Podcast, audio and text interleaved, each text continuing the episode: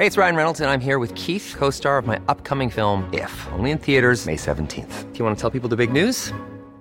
All right, I'll do it. Sign up now and you'll get unlimited for fifteen dollars a month and six months of Paramount Plus Essential Plan on us. MintMobile.com slash switch. Upfront payment of forty-five dollars equivalent to fifteen dollars per month. Unlimited over forty gigabytes per month. Face lower speeds. Videos at four eighty p. Active Mint customers by five thirty-one twenty-four get six months of Paramount Plus Essential Plan. Auto renews after six months. Offer ends May thirty-first, twenty twenty-four. Separate Paramount Plus registration required. Terms and conditions apply if rated P G. There's never been a faster or easier way to start your weight loss journey than with PlushCare. PlushCare accepts most insurance plans and gives you online access to board-certified physicians who can prescribe F D A-approved weight loss medications like Wegovy and Zepbound for those who qualify. Take charge of your health and speak with a board-certified physician about a weight loss plan that's right for you. Get started today at PlushCare.com slash weight loss. That's PlushCare.com slash weight loss. PlushCare.com slash weight loss. Connecting to the big show. In three, two, one. That's the job of the government, is it not? But it's us that still go out, work their lives away, pay for all the taxes, pay for absolutely everything. I've not seen any guards. I've seen more parking enforcement officers than I've seen guards. I'm not going to change. I'm not going to not be myself. And there's nobody going to take that from me. Join the conversation. Call oh eight one eight, nine six, nine six, nine six. Text or WhatsApp oh eight three, three nine six, nine six, nine six. Email opinion at ninety-six f m dot i e. This is the Opinion Line with P J Coogan. Cork's ninety-six F M. Yes, the Opinion Line, but not with P J Coogan this morning. I'm Joe O'Shea. I'm sitting in for P J, and uh, looking out the window here, it's a bit of a grim morning this morning. But actually, the good news I can tell you is that it is going to get better over the weekend, and Sunday should be um, should have eighteen degrees in Cork and a bit of sunshine. So that's to look forward to, the May Bank holiday weekend. So we'll kick it off this morning. Now, uh, this is uh, one that I, a story that I'm personally invested in because it's a place I know. We know that Cork, right, at the, at the moment we're kind of doing very well. We're flying. More and more people are coming here. You know, there's been a big change since the pandemic. A lot of people are relocating outside of the big cities. There was a big feature actually in the Times London newspaper last week saying that a lot of Brits were actually starting to choose West Cork and Kerry over Cornwall and Dorset and places like that as the ideal place to relocate their lives to. Uh, one couple who's kind of well ahead of the game are David O'Halloran and Martin Buckley um, from the famous The Gorgeous Lifeboat Inn in Courtmacsherry. Um, they did recently did a real nice piece in the Irish Independent, and one of the things, the, the, one of the quotes jumped out at me. They said, we we left stress behind in Dublin, now we just laughed. So we're talking to the two guys here this morning, Martin and David. Um, so, Martin, uh, can I ch- start with you first, because you guys had some very good news recently with a very big award, didn't you? Yeah, we won the Food Lovers' Choice Award on the Wild Atlantic Way in the Good Food Ireland Awards last week, so that was very exciting. Yeah, because that, that award, you know, the, first of all, that's that's a very prestigious award ceremony and, and uh, you know, and, and awards in general. But that was basically for the whole the whole Wild Atlantic Way. It's not just Cork, it's not just Munster. It's basically from Kinsale to Glenties and Donegal, isn't that right? Yeah, yeah, it was fantastic. Um, you were up against tough competition, but it was it was great to win. Right. Um, and it's great to have the support of the customers and people voting for us. Yeah, because it, it was a public vote, wasn't it? Yeah, it was. Yeah. So can you tell me about the Lifeboat Inn? When did you guys take it over? So we brought the building in two thousand seventeen in June. Um, and basically it's a seaside pub. It's on the harbour here in Courtmacsherry.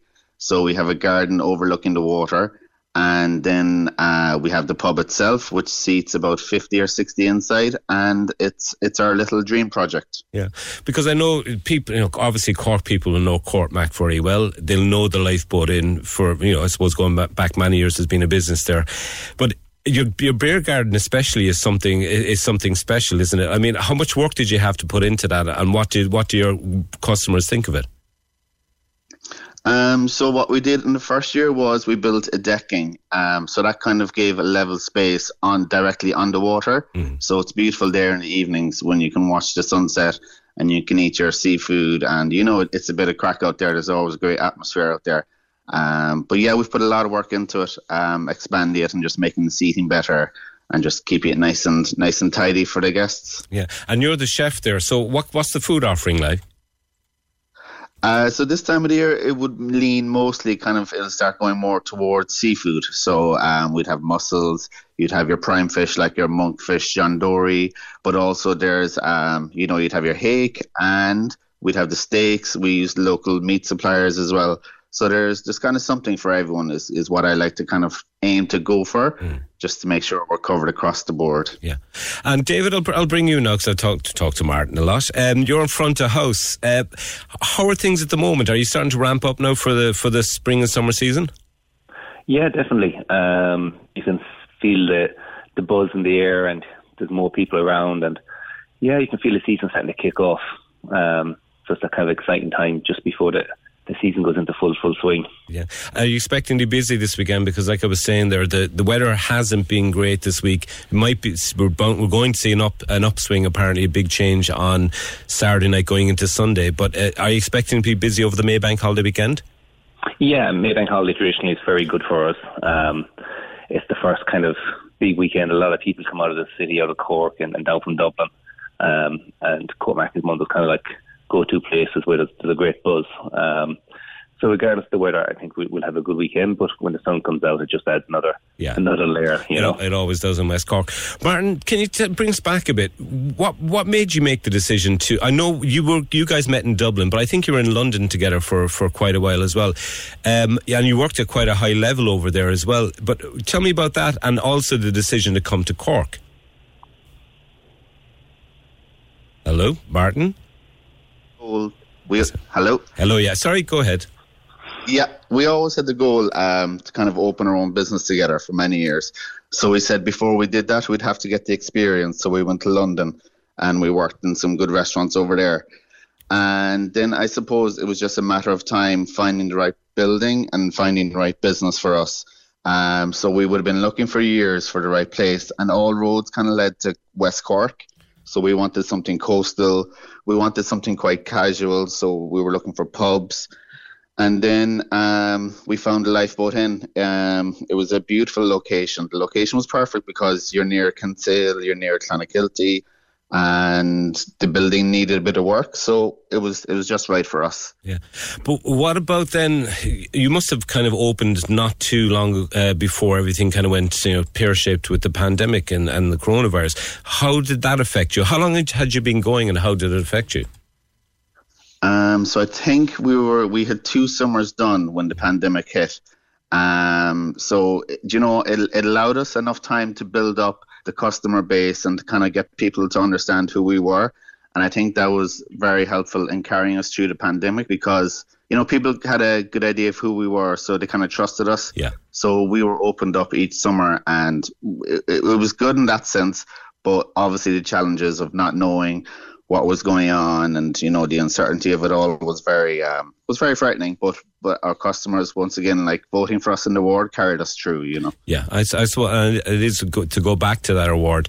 It must make, at the end of all of that period and all that uncertainty, it, might, it must be a kind of a fill-up for you guys to kind of go, right, let's kick on now. Um, there's a there's a big summer coming up. Yeah, exactly, exactly. So we're we're we're very excited for the season ahead. Yeah. Now, David, um, what makes Cork and especially West Cork special for you? Because I know Martin's from Macroom, you're from Tipperary. What what's what is it about the place that you're in at the moment that makes it special for you? Yeah, Courtmac is, is a very special little place. Um, I think the whole of West Cork is really. Um, I suppose it's it's you have the best of both worlds. You have a lovely um, close community, um, so the locals are always there to support you and and. You know, you can kind of make friends in, in the village and, and have a family life. And then come summertime, it just just explodes with an array of different kind of people uh, from all corners of the world come in, and you have this crazy um, couple of months of just excitement and, and going mad. And then come the first of September, it just all quietens down again. You're back meeting the locals on the beach, walking the dogs, and you have a more serene kind of lifestyle in the winter. Mm. Um So I suppose you you get the best of both. You, you get the, the buzz um, in the summertime. Yeah. But in the winter then you, you get a, a nice quality of life, you know? Yeah, I know that Courtmac is a very strong uh, community spirit because I think your your local shop is, is actually a community shop, isn't it? It's run by the community for the community, and that's the way they, that they manage to keep it open. Yeah, absolutely. Um, it's a really hands-on village. Um, everything from, we say, the development council down to tidy towns. Like, everyone really pulls together to kind of make such a small little village work. Um, and that community spirit comes through all aspects of, of life, you know. Um, you know, you just cheering us on with things like the award, or even, you know, people stopping chatting to us and we're cutting the lawn. And it, it's a great little village. And you see them up and down all of West Cork. It's not just Courtmac, although Courtmac is, is a little bit special. But, um, no, you see, you see it everywhere. And that community spirit is, is what makes West Cork special. And that overflows out into tourists when they arrive. You know, they get the hello from all the locals. They get locals, then they pop into the bar uh, for food. It's not unusual for the locals to start chatting to them at the bar counter, and that's, that's what makes West Cork, you know? Yeah, and one thing as well about Courtmac, for years people would associate with caravans, you know, and campers, the caravans down there. And it's funny to me how one of the, the strange things that happened during the pandemic was caravans became popular again, and also became kind of like people saw the attraction in them, and they saw the kind of, you know, we don't have to fly to Spain, we don't have to go to Thailand, we don't have to go to the Caribbean, we can go to, to West Cork. And and caravans became sort of very trendy, and people really, really appreciate it. Did, did, have you seen that kind of change yourselves? Has it become a kind of a trendy thing to have a caravan in Courtmac? Do you know, it's, it's always been trendy to have a uh, caravan in Courtmac. That never lost its appeal. Yeah. Um, whatever is magical about Courtmac, what we have here is we have third and fourth generation families yeah. coming to Courtmac. Um, like everyone at the moment who has a caravan in Courtmac can tell me about coming here when they were children, yeah. and now they're bringing their children and they're bringing their grandchildren. So it's this beautiful kind of, um, I suppose, constant that they're tourists, but they're almost local. You know, yeah. they all have connections here. They came here as kids. Um, the parents came here as kids, yeah. and so yeah, it, it's super that uh, you have yeah. that. And in the pandemic, when everything was kind of it's hard to travel, you had these same same people down from Cork City and Dublin City, the same faces come every year, and it's um, it's brilliant. It's a really nice tradition to have. Well, that's what West Cork always meant to me, was you'd be down there and your cousins be in the caravan across there, and your second cousins be the other caravan up the exactly, back of it, and, yeah. and everybody just gangs of kids roaming around feral yeah, yeah. for the day with but with sandwiches. But uh, listen, one last thing, Martin, I want to ask, as the chef there, right? If I go down to Courtmac this weekend, if I go into the, life, the beautiful Lifeboat Inn, what's the one dish I should order off you? What's the most popular one, or what's the what's the what's the house signature dish I should get? You have to try the fish and chips. Fish and it's, chips. It's, it's our it's our signature that we built the business on. Um, when the menu was very simple in the beginning, um, but we put a lot of thought into it. I know it may sound simple, but the chips are hand caught. We hand make the tartar sauce. The fish is local. It's all freshly battered and cooked, and it's it's. It's really fabulous, so it is. And the setting makes it as well. It does, the setting's great. And I'm glad to hear you talk about tartar sauce, because as far as I'm concerned, anybody who puts tomato sauce with fish and chips is a barbarian in in my book. You know? And I don't, I don't want to, you know, I don't want to judge people, but they are. They're terrible. But, but lads, listen, thanks very much for talking to me. Martin and David in the Lifeboat Inn in beautiful Courtmac, congratulations on your award, and great to talk to you today. Cheers, Joe. Thanks. Cheers. Thanks, Joe. Thank you. Thanks. We'll take a little ad break. We'll be back with you shortly. Cork's ninety-six F M invites you to run the Cork City Marathon Sunday, June fourth. Yeah, we run and we run and we run. Whatever you do it for, be part of this summer's favourite feel-good event. Register at cork city marathon dot I E for Sunday, June fourth. Do it now. Do it now. With Cork's ninety-six F M. Uh, I keep saying P J Coogan, but it's actually Joe O'Shea sitting in for P J just for one day today. Uh, you're all very welcome to the show this morning. Now, up next, we're going to be talking to a man who normally would be on probably talking about herbaceous borders and uh, and stuff like that. But it's uh, today so, he's talking to us about Cork Airport for a very good reason. John Hosford from Hosford's Garden Centre in Bandon. You're very welcome to the show this morning. Thank you very much, Joe. Thanks for having me on. No, it's good to talk to you, John. Now, John, this is very interesting to me because you, you've started a petition, and that petition involves Cork Airport and two other destinations. So can you tell us about it, please? Yeah, well, I, I feel by making people aware of it, it uh, the more connectivity we have with Cork, the better, because if you're flying from Dublin or other airports, you're it involves a three or four hour car journey, or going on the coach or whatever. Yeah. Or for a very early morning flights, uh, you're probably talking about overnighting, and it's it's not cheap to stay in Dublin nowadays. It's much cheaper right. to stay in Cork. Yeah. And John, the two places spe- specifically you want to see linked with, with Cork Airport are?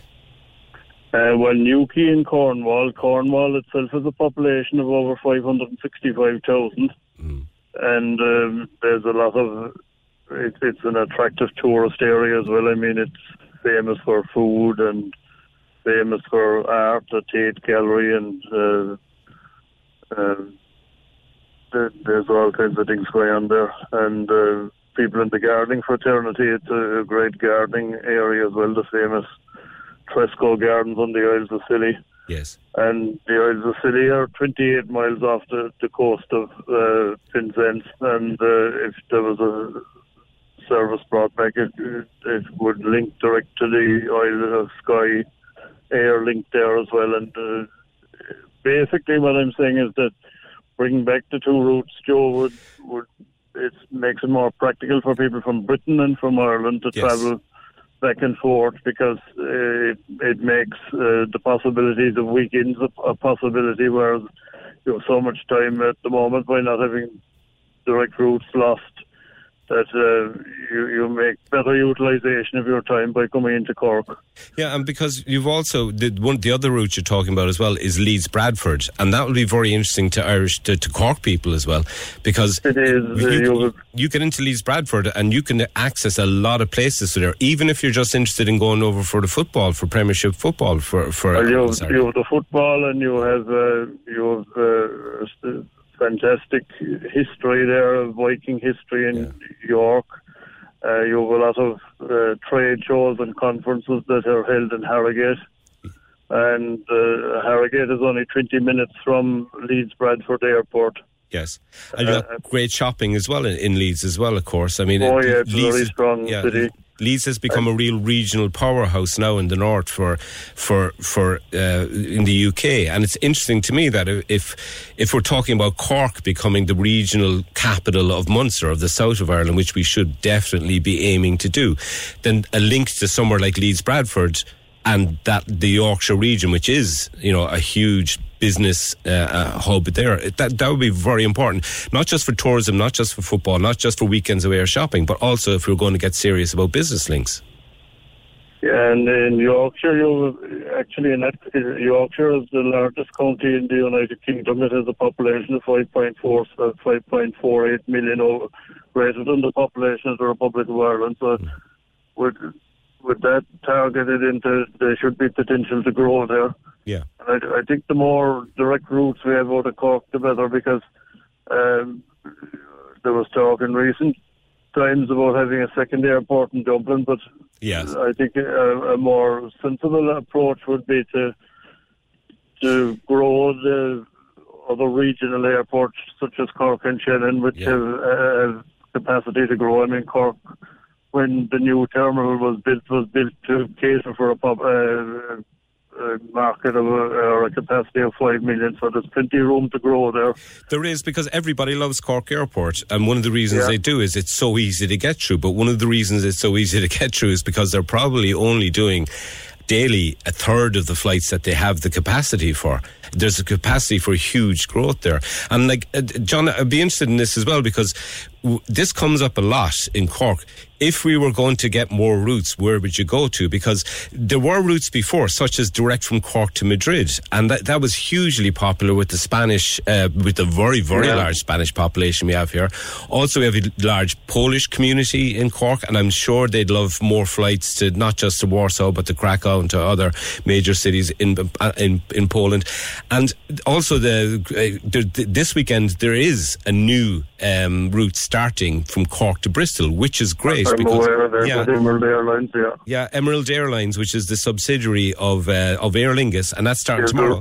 And, the and, regional franchise for Aer Lingus, yeah. Yeah, and Bristol is, is uh, I've been to Bristol, it's an amazing city. It's almost the Cork of, of, of England, right? Uh, if I had more time, I'll explain why. But it's an old merchant port, it's vibrant, it's great, it's really coming up. And I think, so if you were looking beyond Leeds-Bradford and Cornwall, where else do you think we should be looking at? Glasgow, for instance, is that one of the... Well, there's, a, uh, there's another guy who has a petition up for Glasgow at the moment. I mean, Glasgow is a big Irish population, and as a population of a million people, Glasgow definitely, I think there should be a link into a Scandinavian hub. There's potential there. Yeah. Your money is very underutilised. Uh, Lufthansa came back last week. They're flying to Frankfurt three times a week, which is very welcome. But yeah. considering there's a population of eighty-four million in Germany, the largest, company, uh, largest country in the European Union by population and by economic power as well, uh, there should be a lot more potential to grow Germany a lot more. So definitely I'd say Germany, Scandinavia, the Glasgow, of course, as well. Yeah. And uh, I know it's been a long term in, and I'd encourage that as well, to bring a direct service to the U S. We have a lot of American investment now in Cork, and the, the yeah. more connectivity we have, the better. Yeah. But from a tourism point of view and a business point of view. Definitely. Well, John John Hosford from Hosford's Garden Centre in Bandon, it's, it was great to talk to you. And uh, listen, anything, any kind of push that we can make to get Cork Airport busier, to get Cork more connectivity for business, for tourism, for ourselves as well. It's not just for people coming here, for ourselves to be able to connect into places. That's great. And well, it's a, it's a, a two-way flow. And exactly. I mean, it has to be that way because uh, that, that's the way it will work. That's commerce. It's Yeah. Well, yeah, okay. Listen, John, the best of luck with your efforts, and it's great to see people making the effort to do that. Uh, thanks so much for talking to us this morning. Let me show you what it's all about. Check it out. Simon Murdoch and the best music mix. Weekdays from midday on Cork's ninety-six F M. I guarantee you the biggest and best tunes on your radio every afternoon from these guys. What's up, y'all? I'm Beyonce. Hi, Ed Sheeran here. Hey, it's Miley Cyrus. Brilliant prizes, concert and festival tickets, cash money. Yay! Hi, Simon. Oh my goodness, amazing. I'm so excited. Thank you so much, Simon. And sometimes I get a bit nosy. I'm at work at the moment. And what do you do for work? That's a girl's question, no. Hey, listen, this is my show. I am the law around here, okay? Now, is your car taxed and insured? It is. Oh, it is. Let me show you what it's all about. Simon Murdoch, midday to four p.m. on Cork's ninety-six F M. Good morning, it's Joe Shea here sitting in for P J. Uh, now, we're going to talk about something that's going to be, I think, of a lot of interest to a lot of people, the healthcare abroad scheme, which the show has touched on in the past. But if you have a health problem or are waiting on some treatment, this is really going to be interesting to you, or if, if you know somebody who is, because we're going to go to sunny Denia in southern Spain and talk to a lady called Deirdre. Good morning, Deirdre. Good morning, Joe. How are you? I'm very good. How are you feeling? More importantly, how are you feeling? Fabulous. Good. Fabulous, Fabulous. Is good. 'Cause you I'm recently... up on my crutches this morning, yeah, and I'm going ho- back to the hotel later. Right. Because you had your you had an operation done on your knee yesterday, was it? Yesterday, yeah. Right. And, and tell us what... No, what did, what it wasn't you... major surgery. Right, yeah. It was um, keyhole. I had to have both sides of the cartilage repaired and my patella. But he said everything went very well and I could go home. Okay, that, that's fantastic. And how did you end up getting that procedure done in Spain? Thanks to P J Coogan. I heard him on the radio about it. Very good. And this is the healthcare abroad scheme, isn't it? Healthcare abroad, yeah. Yes. Fantastic. Right. So Absolutely. Under this scheme, now uh, correct me if I'm wrong, but under this scheme, you c- if you're here in Ireland and you're waiting for a procedure, waiting for yeah. an operation, and any you, procedure, yeah, and you're going to be at, and it's going to be a while, as we know, it can be, unfortunately. Um, yeah. You can apply to to get this uh, procedure like this done in a place like Denia in Spain, and go yeah. out there, and and what happens then? Uh, how is it arranged? It how is it paid for all How's that? It arranged? Yeah. After I heard P J, I Googled it. I mm-hmm. got the number for Healthcare Abroad, rung them. They sent me an application form. I filled it out and they did the rest. Fantastic. So they did the rest. They I said didn't you, have to do anything. Right. So they said you. All I uh, had to do. Yeah. All I had to do was book my flight, then go up and verify the, the loan with the credit union. And that was it. Okay.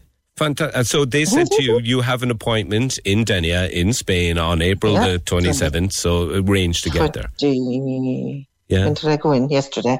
Yeah. Yesterday, twenty-sixth, is it? And I'm going home today. You're, right. And so tell me, well, what was the what was the issue with okay. getting the treatment here in Ireland?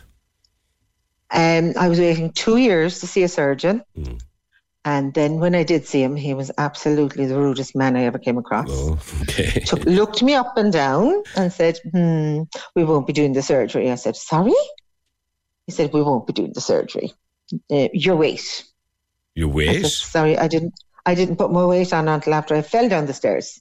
Of course. Oh, he went into a rant by why didn't I keep exercising and I said, I couldn't, I was in too much pain. Yeah. Oh, what do you want me to do? He said, go in and cut out the bad bits and give you new bits. And you think, oh, whoopee, I have thirty-year-old bones. And, uh, sorry.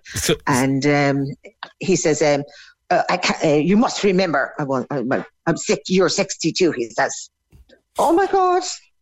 I was in tears. That sounds he like... He said, um, come back in a year.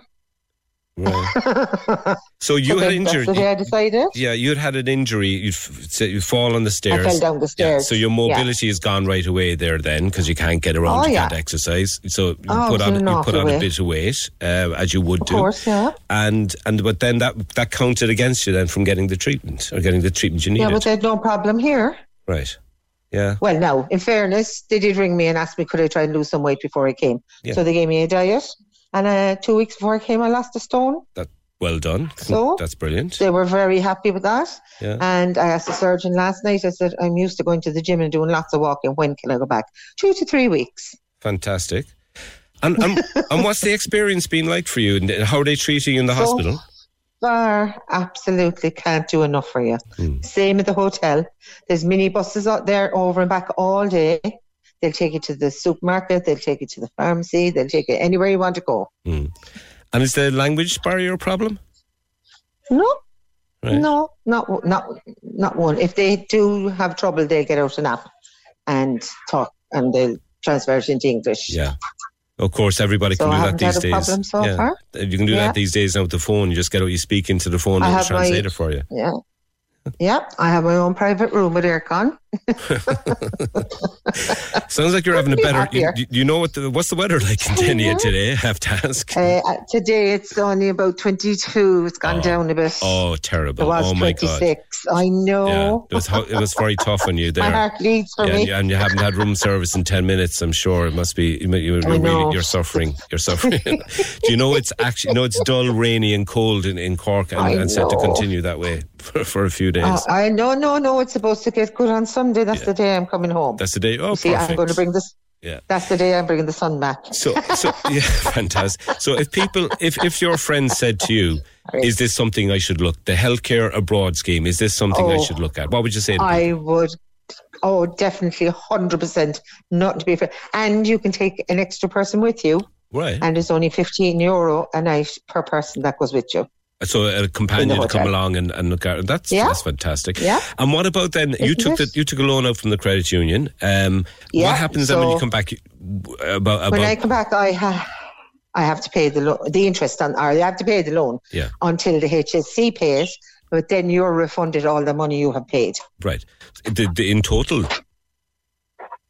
In, yes, whatever I paid.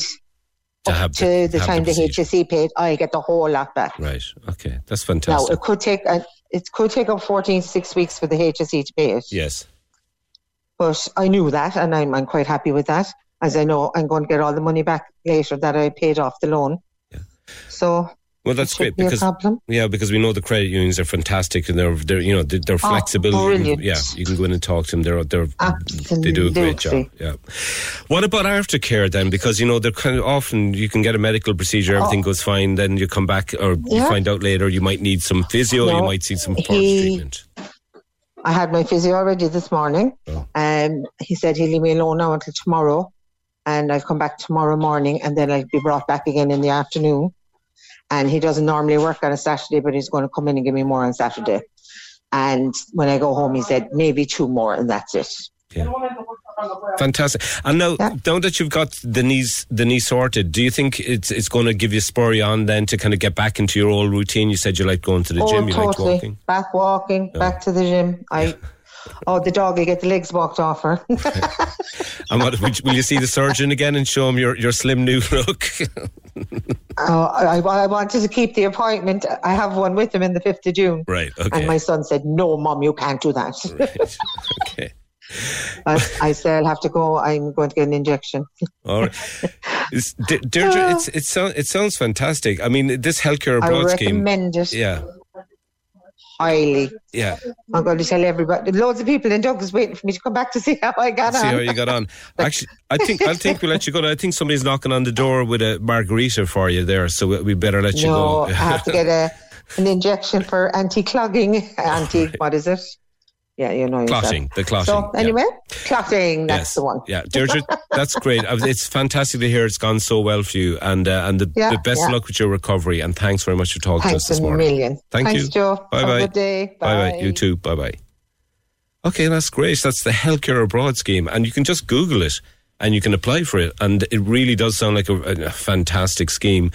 You, you will have to pay some of the money up front. If you can get a loan from the credit union, you'll be able to pay that back afterwards. So that's lovely to talk to Deirdre out in Spain there this morning. And it's a really positive story. And she heard all about it, of course, on the show here with P J. Fantastic. Now, we're uh, going to move on because uh, we're going to talk about a situation I found myself in fairly recently involving a small child and a small animal, uh, which is that moment when the when the nagging finally gets too much and you go out and you get a puppy. And we have one ourselves uh, from my little uh, six and a half year old uh, daughter, and we got a puppy there recently. And it's something that, you know, all families have to face. And we're going to talk now uh, to a lady called Catherine Griffin. She's a dog behaviourist with Snout and About. And Catherine's going to tell us about that moment when you have to make the decision and what you have to do afterwards. So Catherine, you're very good, mor- very good morning to you. Good morning, Joe. How are you doing? I'm good. I'm great. Um, tell us about this, because it is something that most families with kids have to face at some stage, isn't it? It is, yeah. And I was certainly that child at one stage in my life too, nagging mum and dad for a dog um, when I was little. So I know it's something that a lot of parents have to have to contend with, particularly when they're around that five or six year old um, stage yeah. of their life. Yeah, it does seem to be that's that's the sweet spot, isn't it? Because I, yeah. like I know, my own daughter wanted um, a, a puppy for her fifth birthday. We thought she was too young. She mm. really, really kept after us about it. Um, what's is there? A, there probably isn't an exact age, but what's the right kind of age that you could start thinking about this? It's difficult to judge, really, because there's so many various factors to take into account about your own lifestyle and your own environment when your children are young. I mean, when we're looking at bringing a child into our lives, for example, those first few years are so critical to their development and their adapting to their world and their home, and also for the parents. You know, it's a very, very busy time when our children are very young. And we often see dogs with babies um, is usually not as tricky as people might think, but it is when the children get to that crawling stage, yeah. the grabbing stage, when we start to get more movement. So my personal opinion will be wait until they are that little bit older, but it's more that we have to consider than just the child's age. We have to look at our own time and our own abilities to commit to essentially bringing up what is effectively another child, only yeah. with four legs and a tail. Yeah, that's an interesting point, because uh, we thought we had kind of left the kind of, you know, waking up at four o'clock in the morning with crying mm. phase behind us, but uh, we're actually pitched right back into that because a very young puppy, and you have to, you can't, you, you can't just put them outside the door and let them look after themselves. No. You have to kind of factor that in as well, don't you? You do, and there's so much to factor in as well. It's literally baby-proofing your house again, mm. and it's not even looking at what we have at the current present moment, but what our homes and our families are going to look like in a few years' time. Yeah. So everything from going on holidays, what's going to happen with the dog, um, if there are going to be other children coming around and other families. Do we have the sort of environment where we can set the puppy and or the dog up for success by giving them those separate spaces so they can feel quite comfortable to be involved but slightly separate from children and other mishaps from potentially occurring? And as you said, of course, there is the potential for waking up in the middle of the night and the commitment then to the dog's development and yes. training and socialisation needs, um, and not to mention the monetary aspect of bringing a dog into your life when you have children too. Yeah, because you have to have pet insurance these days. I mean, there's no two ways about it, because yeah. you know, something happens, something goes wrong, uh, you know, the, the, the bills can be very uh, can be high, can't they? They can, yes, and it's not even just for the medical aspects. You know, training is a really, really crucial, important part of bringing a puppy into your life. And we get so much advice from good old Doctor Google, which unfortunately very often isn't the right sort of advice that families need. So we would always recommend for any, any family thinking of bringing a dog into their life because of their child is asking to seek professional advice. Yeah. So our children, we see children tend to emulate a lot of parents' behaviour, and bringing a dog into the home is a fantastic opportunity to teach kids about responsibility and yes. empathy, but through our guidance as the adults.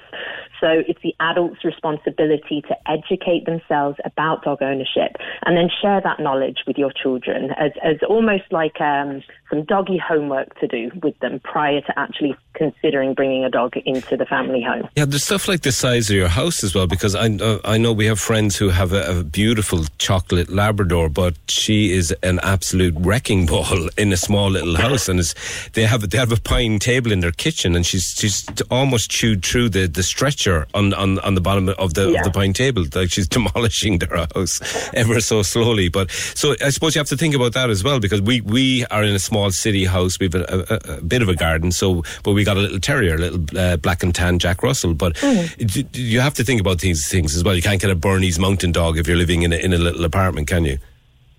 Well, actually, you can.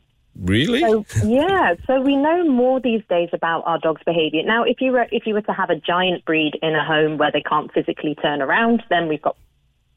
But if our dogs are displaying very sort of rambunctious or hyperactive behaviours, exercise isn't actually the key to that. Yeah. Mental stimulation and seeing to that animals' needs is important. So if we have a lot of chewing behaviours, for example, and if it's not due to teething, we're actually looking at a dog trying to self-soothe and develop coping mechanisms for stress that they might be feeling. So by adding exercise and giving them lots of space, we're just essentially allowing them the opportunity to run around, which is actually further heightening their physiological stress. What mm. we need to do is tackle them from a mental perspective by providing them with lots of stimulation, outlets for normal behaviour and enrichment. And this isn't dependent on the size of where we're living. So it's more important to consider the type of dog and that type of dog's needs when bringing a dog into a family home, and ultimately... Hello, Catherine. Are are you hearing us there? I think we've you've dropped. I think Catherine, unfortunately, has dropped out there. Catherine, uh, are you hearing us at all? No, I think Catherine's actually, while while we're trying to get her back on the line, we can tell you that uh, Catherine is also an ambassador for Pups in the Park. And that's a big event that's taking place this Saturday and Sunday in the Cork Showgrounds, which uh, people will know very well. Uh, it's a big event for families and kids and dogs, and uh, they run it in Dublin in Marley Park last weekend, and it's on this weekend in Cork. So it's going to be uh, a lot of things such as, you know, dog behaviourists, people talking about dog nutritionists, and just a lot of stuff to do uh, on Saturday and Sunday in the Cork Showgrounds for Pups in the Park. Um, I think we unfortunately have lost Catherine, uh, so I think we um, may go to a break and we'll see if we can get her back. Thank you. Whatever sport you support, grab that jersey and stick it on for Radiothon. The Cork's ninety-six F M Giving for Living Radiothon returns this May, and Friday twenty-sixth is Jersey Day. You make me feel.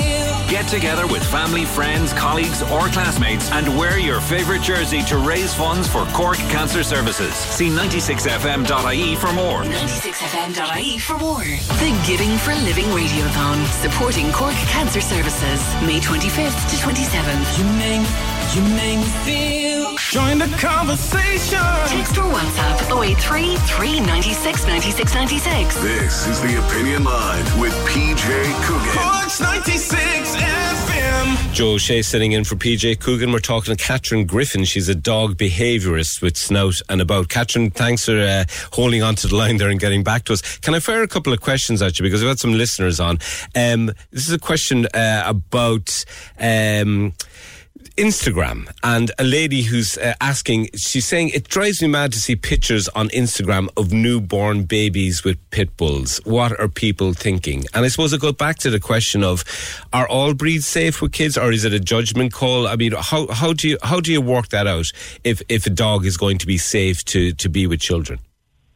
Okay, and yeah, we do. We get bombarded with lots of images on social media, very unhealthy images of children and dogs sort of straddling one another and cuddling. It is quite important to state this has nothing to do with pit bulls. Um, there isn't such a thing as a dog breed that is prone to acting in a more aggressive manner than another. Right. It's um, it's that's a whole other conversation for another day. Yes. What it is is there is no such thing as a child that is good with dogs, and there is no such thing as a dog that is good with children. Right. It's not anything to do with the breed. It's very, very dependent on the individual dog. And the problem is, as humans, we tend to have unrealistic expectations of what our dogs should tolerate in relation to handling. And we don't just see these pictures with children. We often see them with adults interacting with dogs inappropriately too. And we're kind of... we're generally flooded with these images through social media and film and television of this happy-go-lucky dog who's, you know, the heart of all the interactions with the family, getting snuggled and cuddled and pulled out of and tolerating so, so much that is actually just that. It's tolerating. It's not enjoying it. And this is where the education piece is so crucially important for dog owners or people thinking about getting a dog, that they, they understand what our dogs are happy with and what they're not happy with, and how to appropriately form healthy relationships between children and their dogs. All right, and here's another question after coming in, actually, from Dave, who says the kids, his kids are four and six, they have his head wrecked because they're they're really pushing for a dog right now. But his question is about kennels, because this, obviously this is a very practical question when it comes up all the time. Generally speaking, are kennels good around Cork? Is there a high standard? Are there standards enforced? Are, are there places that you'd be comfortable leaving your dog in? And, and how do you pick a good one as well? Yeah, and it's a really, really tricky one. And it's something that even a lot of my clients reach out looking for support for. So again, kennelling situations, it's very dependent on the individual dog. Ultimately, dogs don't enjoy being away from their social attachment figures. So they're not going to enjoy being parted from their family in any way, shape or form. So what is quite important is that we, we work on building healthy attachments with our dogs. And ideally, there are people out there who offer in-home dog sitting services. So somebody would actually come into your home and look after the dog there whilst you're away, or take the dog into their home. So kennelling is a tricky one. A lot to do with the dog industry as a whole isn't regulated. So my profession, for example, isn't regulated. So Nice. there's a, there's... lots of nuances when we're trying to find appropriate kennelling solutions for our dogs that sometimes we have to consider. But ultimately, one of the best things that you can do is work on generating a bit of a support network around you, where you have friends or family who might be able to look after the dog yes. on your behalf. It can be very stressful for dogs going into these situations. Um, Sometimes it's a necessary evil, but the best thing to do is ask people you know, or again, reach out to a professional who might be able to guide you and direct you to a kennel that's going to be most appropriate for your dog. Okay, great. Um, a question that comes up again a lot. Are, are there rules in this country about m- putting muzzles in dogs? And the, the reason I ask is because I think every dog owner in Cork has been in a park where you're there, kids maybe, and the dog. Next minute somebody comes in, they have a big dog, they take them off the leash and the dog's running around with no muzzle, and it makes everybody nervous. Are there rules about that in, in Ireland? There is some legislation. So we have what we call restricted breeds, and that means that dogs of a certain breed or any mix of that breed legally have to wear a muzzle and be on a lead under control um, at all times when in a public space. So it's not it's not a legislation that I agree with all people in my profession think makes sense, because the, the reason and the statistics behind it are really, really irrelevant. Um, and it does create hype around certain breeds and deems them as being potentially yes. dangerous, which we know just isn't the case. However, the number of dogs that we see out and about running off lead, um, it's more to do with off lead than muzzles more than anything else. Yes. And all part of being a responsible dog owner is not allowing your off lead dog, no matter how friendly they are, to approach to other approach dogs other who are on yeah. lead and approach other people, because not okay. everybody does like dogs, and no. that's perfectly understandable. That's great. Listen, Catherine, thanks very much for talking to us today. The lines are live. Hello. Join the conversation. Call oh eight one eight, nine six, nine six, nine six. Text or WhatsApp oh eight three, three nine six, nine six, nine six. Email opinion at ninety-six f m dot i e. This is The Opinion Line with P J Coogan. Cork's ninety-six F M. Yes, Joe O'Shea sitting in for P J Coogan this morning. Um, we've got thousands in free money up for grabs this week on Cork's ninety-six F M. All you have to do is snap the app. You download the Cork ninety-six F M app to your phone and snap a screenshot. You stay listening for your chance to WhatsApp in that screenshot. And if you get called back, you're in the daily draw with Lorraine to win five hundred euros in free money, which would be very nice heading into a bank holiday weekend. So snap the app, download today and listen to play. It's all week long here on Cork's ninety-six F M. Now, we're moving on now to a story that has been getting kind of a lot, a good bit of notice here in Cork over the past week or so. Um, it's a little girl with, who's living in London, but she's very strong connections to Cork. Her name is Sarah. She's six years of age, and she's been battling a, a rare form of cancer that has very badly affected her, her eyesight. Sarah's godmother, Ashling, and her grandaunt, Catherine, uh, are here in Cork, and they're behind the GoFundMe pay, uh, campaign. And a very good morning to the both of you. Good morning to you. Good morning. Good morning. Ashling, you're Sarah's cousin, uh, and we actually talked earlier in the week, um, but can you tell me Uh, tell me a little about Sarah first of all, because, you know, tell us a little about, about Sarah herself rather than jumping straight into what's wrong with her. What kind of little girl is she? She's a very bubbly child. Yeah. She oh, she's so funny. Everyone that meets her just absolutely adores her. Yeah. She's just amazing. What what kind of things is she into? She loves dancing. Dancing is her number one her number one at the moment. She loves the singing. She she has rehearsals for her school plays and everything that she just absolutely adores. Yeah. And and the family are living in uh, London, but what are their connections back to, to Ireland? Well, both of their fathers are Irish.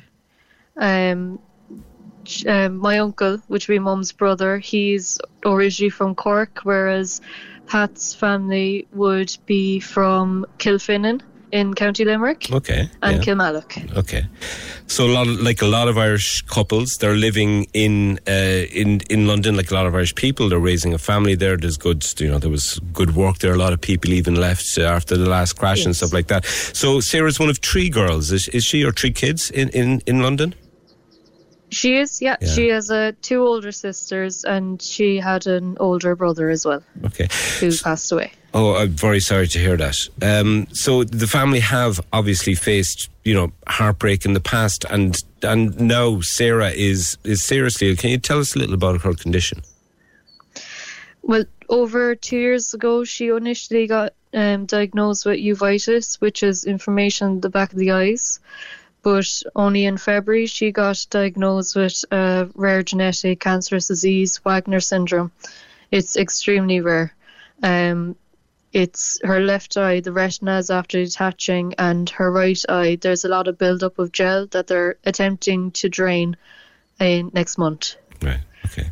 So next month, Ashling, she's going for a, a, a very a serious operation in the in the famous Great Ormond Street uh, Hospital for Children in London. Is that right?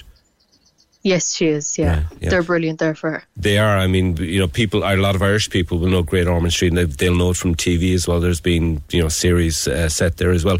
What is the operation? What are they hoping to do? What are they planning to do with Sarah?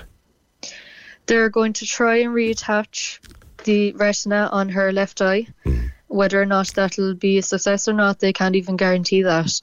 And they're hoping that the right eye won't go the same way, but they're hoping to drain the gel from the right eye to okay. give her some bit of vision. Okay, so this is to sort of uh, almost to, to try and fight back against the condition, to try and preserve what eyesight she, eyesight, eyesight she has left. Does she have yes. any, uh, much eyesight at the moment?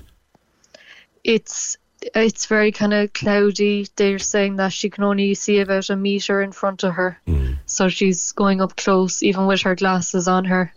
Um, the light and everything just hits her eyes, and it doesn't help her at all. She's grabbed onto her mum where she's walking, or if they're shopping, she's holding onto the trolley. Yeah. Oh, Catherine, just, sorry, uh, I'll bring Catherine now, because Catherine, you're, you're you're Sarah's grandaunt, and uh, do, what do you remember of her from the first time you you, you saw her? Because she was she was in your home in, in Cork, is that right? The very first time we met her, she was about twelve weeks old. Yeah. And she was just this beautiful baby with beautiful ginger hair and big blue eyes. Yeah. And they'd come home every year to us. But she was only, uh, I think about sixteen months she was. And she was in our hallway with her godparents, Ashling and Shane. And they were just kind of playing nicknames. She just got, and she walked. Right. Yeah. It was just a magical moment for us. Yeah. So that's a very special moment when when a child takes their first steps, yes? Oh, it was very, very special. Yeah, yeah. And I've I've seen photographs of Sarah, and she does have this great flame-coloured uh, red hair. She's very distinctive looking, she, and she looks like a character as well. Oh, she's absolutely amazing. She just was so funny. She definitely keeps her parents going. Yeah. She makes them laugh every day. When they're the saddest time, she makes them laugh. Yeah. Uh, that's interesting as well because, uh, you know, often children, young children, when when they are seriously ill, they, they, they almost sense that they have to kind of, you know, ease the burden on their parents, and often they will become sort of, they will almost do that to try and cheer their parents up and, and help the family through that. Is is that your experience with Sarah? Oh, yes, definitely. Yeah, yeah. Even, she just walk up and she'd give him the biggest hug. Mm. She's just this loving, loving child, and anybody that meets her just falls in love with her straight away. Yeah. It's difficult for for Irish families, and especially for Irish families that are, are close and, and connected, for, to have people living abroad. And so many Irish families are in that situation. You have people have family in Australia, in America, in England. And what's what's it like for you for you guys as as as family, thinking about what they're going through in London? I suppose the hardest part for us was not being able to go over to them as often as we used to because of COVID. Mm. And hopefully now in the next few weeks we'll just get over there and just give them support. Yeah. Because the GoFundMe as well, I mean, what what struck me about it was that you've had great support, but it, it, it, there's not, they don't need a lot. They're not looking for a lot. I mean, it's eight thousand euros in the great scheme of things. That's not a lot of money. But what will the, the money be used for? Well, the eight thousand will mean so much to them as a family. Mm. They need lighting throughout the house. They need to change even the colours on the wall, because she walks into door frames, walks into the wall. Mm. And with the summer coming in, Sarah can't go out the back because she'd be high risk of sunstroke. So they need to build a shelter out just to keep her safe. And everything is about her safety because she had been registered blind.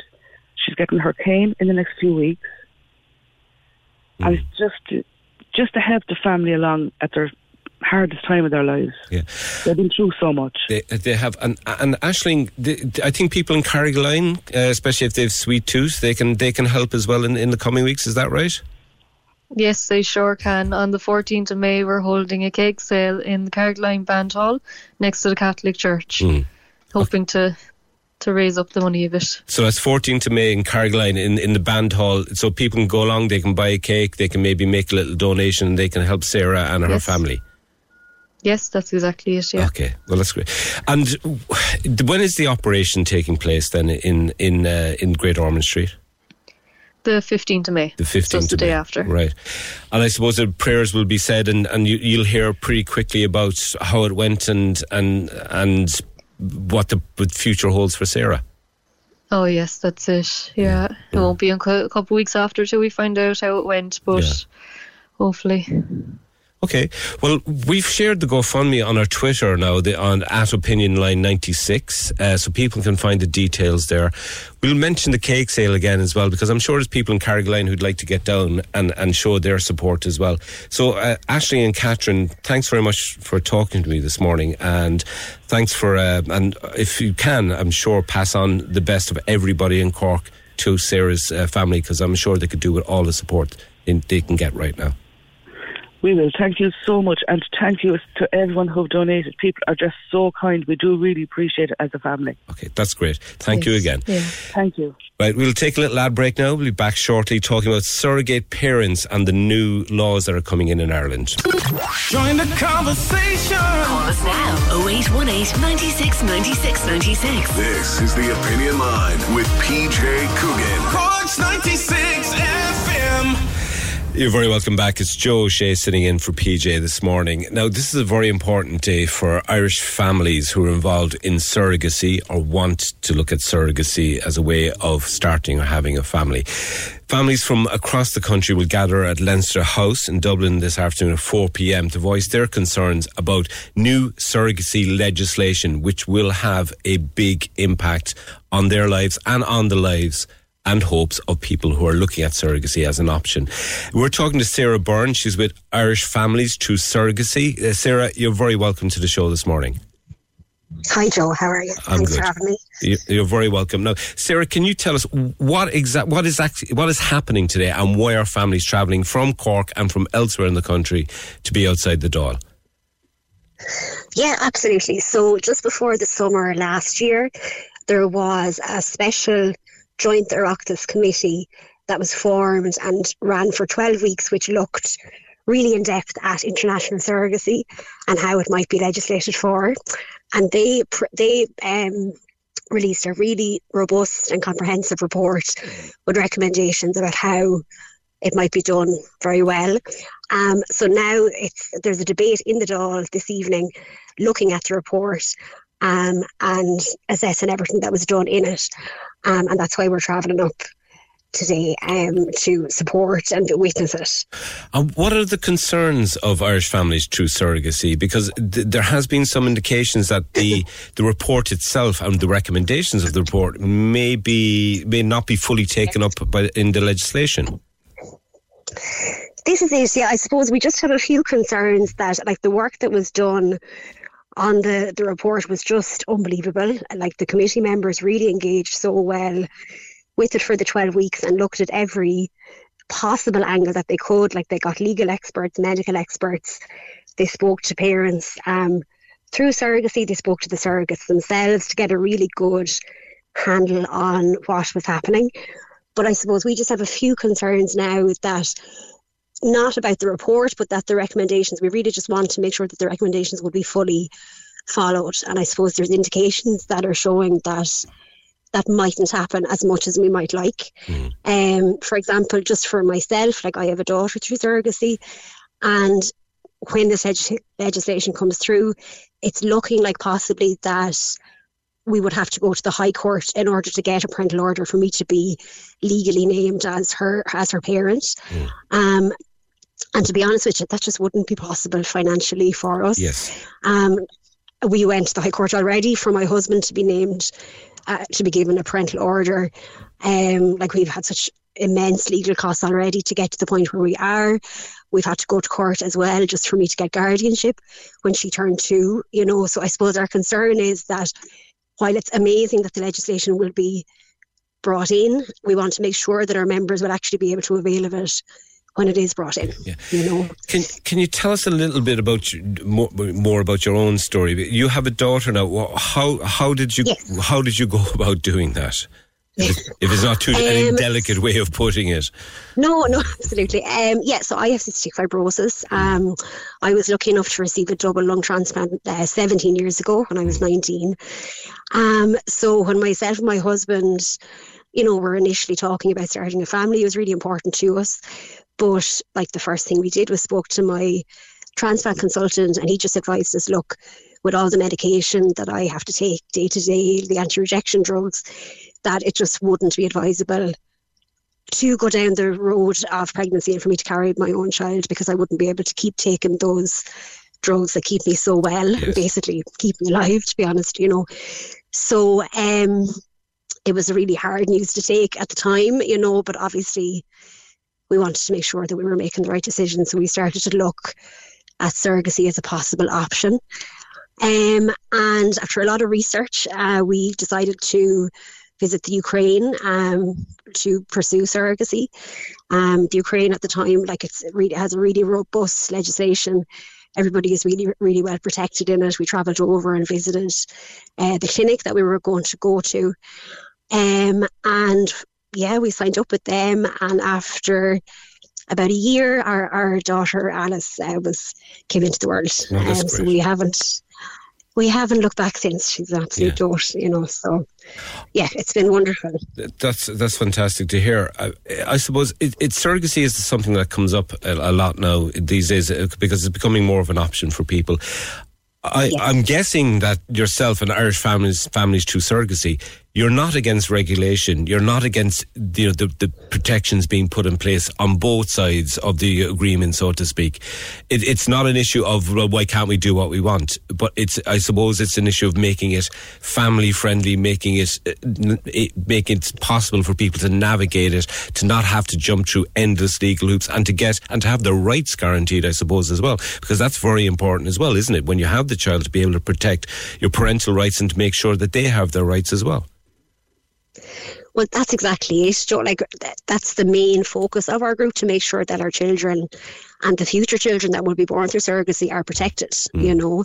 Um, and that's what we've been advocating for since day one, that there will be an ethical framework for surrogacy, so that there's a really well laid out path for people to go down, so that they are accessing ethical surrogacy, you know, to make sure that everybody is well protected, mm. the surrogate, the child and the intended parents, you know. But um so that's what we've been advocating for, for from day one, absolutely, yeah. you know. Because I, I know from sort of from my own experience and talking to people before about this, that it, when it comes to, to, to people who adopt and people who take the surrogacy, nobody, there are few parents that take these issues as seriously as parents who have, who do this, because in a way they have to face up to, you know, the important issues, because it is, it, it can be a difficult and long process. Absolutely, yeah. Like, every parent just wants to do the right thing. You know, obviously they're so invested in making sure that they make the right decisions. And I suppose that's why we just really want to make sure that there is a path there for them to follow, so that they can do those things. You know, it can be quite difficult. We have parents or intended parents contacting us all the time, you know, what should we do? Where should we go? And, you know, it can be difficult for us at times to point them in a direction, because we don't have a framework to follow, you know. So if we had that framework, then it would be much, much easier, yeah. you know, and much safer and yeah. protected for everybody. You know? Well, the, the good thing is you, you have some some very vocal and good and strong advocates, um, you know, on your side, so to speak. Rosanna Davison is, is one of those. How, how has she helped you out? She's been wonderful like that. She's just put her personal story out into the public eye, which is so so difficult, you know, mm. particularly for somebody in her position, you yeah. know. Um, but she's been so open and honest about her situation, you know, and I think that really helps um our campaign, you know, for people to realise that it just, it affects everybody, you know what I mean? You, no matter what your life situation is, um, you know, surrogacy could be an option for for your daughter, for your daughter's daughter, you know what I mean? It's just, we really are trying to make sure that everybody has the option to access ethical um, surrogacy in the future as well. Yeah. You know. And you have families from Cork uh, going going up today. For, yes, uh, outside, travelling up. Yeah, yeah. four p.m. What's the significance of everybody wearing green? Um, I suppose it's just the colour that our organisation has has chosen, like, to show, obviously, that for we're Irish families through surrogacy. Um, so it's just something that kind of started initially, and our supporters have kind of adopted it, you yeah, know, that's, so um, that's great. It's and, just to show that we're united, really. Yeah, you and know. You'd be visible as well. Because I think you've had some yeah. a bit extra news this morning. The Minister, Minister Donnelly, is going to come out and then talk to you, is that correct? Yes, right. yeah, like he, he has been hugely supportive of us, um, and to make sure that this legislation progresses through through the process, and to make sure that we do get the legislation that we need, you yeah. know. Um, like, he did pause the assisted human reproduction bill in order for the surrogacy committee last year to do their work, to make sure that that report was done properly, you know. So, um, you know, he really has been wonderful to make sure that this is done correctly and it's done quickly, you okay. know, for us, because he realises that a lot of families needs this legislation immediately, okay. you know, for their children. Well, Sarah Byrne of Irish Families Through Surrogacy, thanks very much for your time this morning, um, and the best of luck with uh, what you're doing outside the Dáil today at four p.m. Cork loves the arts. We do too. That's why we bring you the Arts House every Sunday on Cork's ninety-six F M. Hi, it's Elmarie. Join myself and Connor every Sunday morning to find out what's happening in the arts all over Cork. There's so much happening. Fantastic festivals with great events for all ages, and we'll tell you all about them.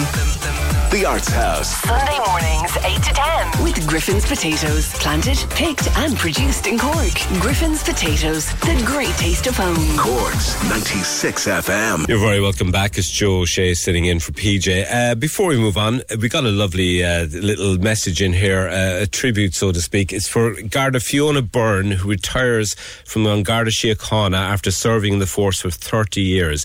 It's this Monday, and Fiona, who's stationed in Toker, will hang up her uniform and par- park up her paddy wagon and say goodbye to all of her colleagues who've become part of her family. All the gang at the station want to wish you the very best of good luck, health and happiness. That's Garda Fiona Byrne in Toker, which is close enough to where I live. So uh, well done, Fiona, and enjoy your retirement. Uh, now, we're going to talk to Greg Canty of Fusion Communications, a man who knows about communications and a man who's probably used to, well used to talking on the radio. But Greg, you're very welcome to the show this morning, first of all. Thanks a million, Joe. Yeah. Good to, good, good to hear you at the other end of uh, the radio. It's good to talk to you. But it's what we're going to be talking about today is actually a subject that's been coming up a lot recently, and that's electric vehicles, because you're not exactly... Many of us have those stubborn pounds that seem impossible to lose, no matter how good we eat or how hard we work out. My solution is PlushCare. PlushCare is a leading telehealth provider with doctors who are there for you day and night to partner with you in your weight loss journey. They can prescribe F D A-approved weight loss medications like Wegovy and Zepbound for those who qualify. Plus, they accept most insurance plans. To get started, visit plushcare.com slash weight loss. That's plushcare.com slash weight loss. Hey, it's Ryan Reynolds, and I'm here with Keith, co-star of my upcoming film, If, only in theaters May seventeenth. Do you want to tell people the big news?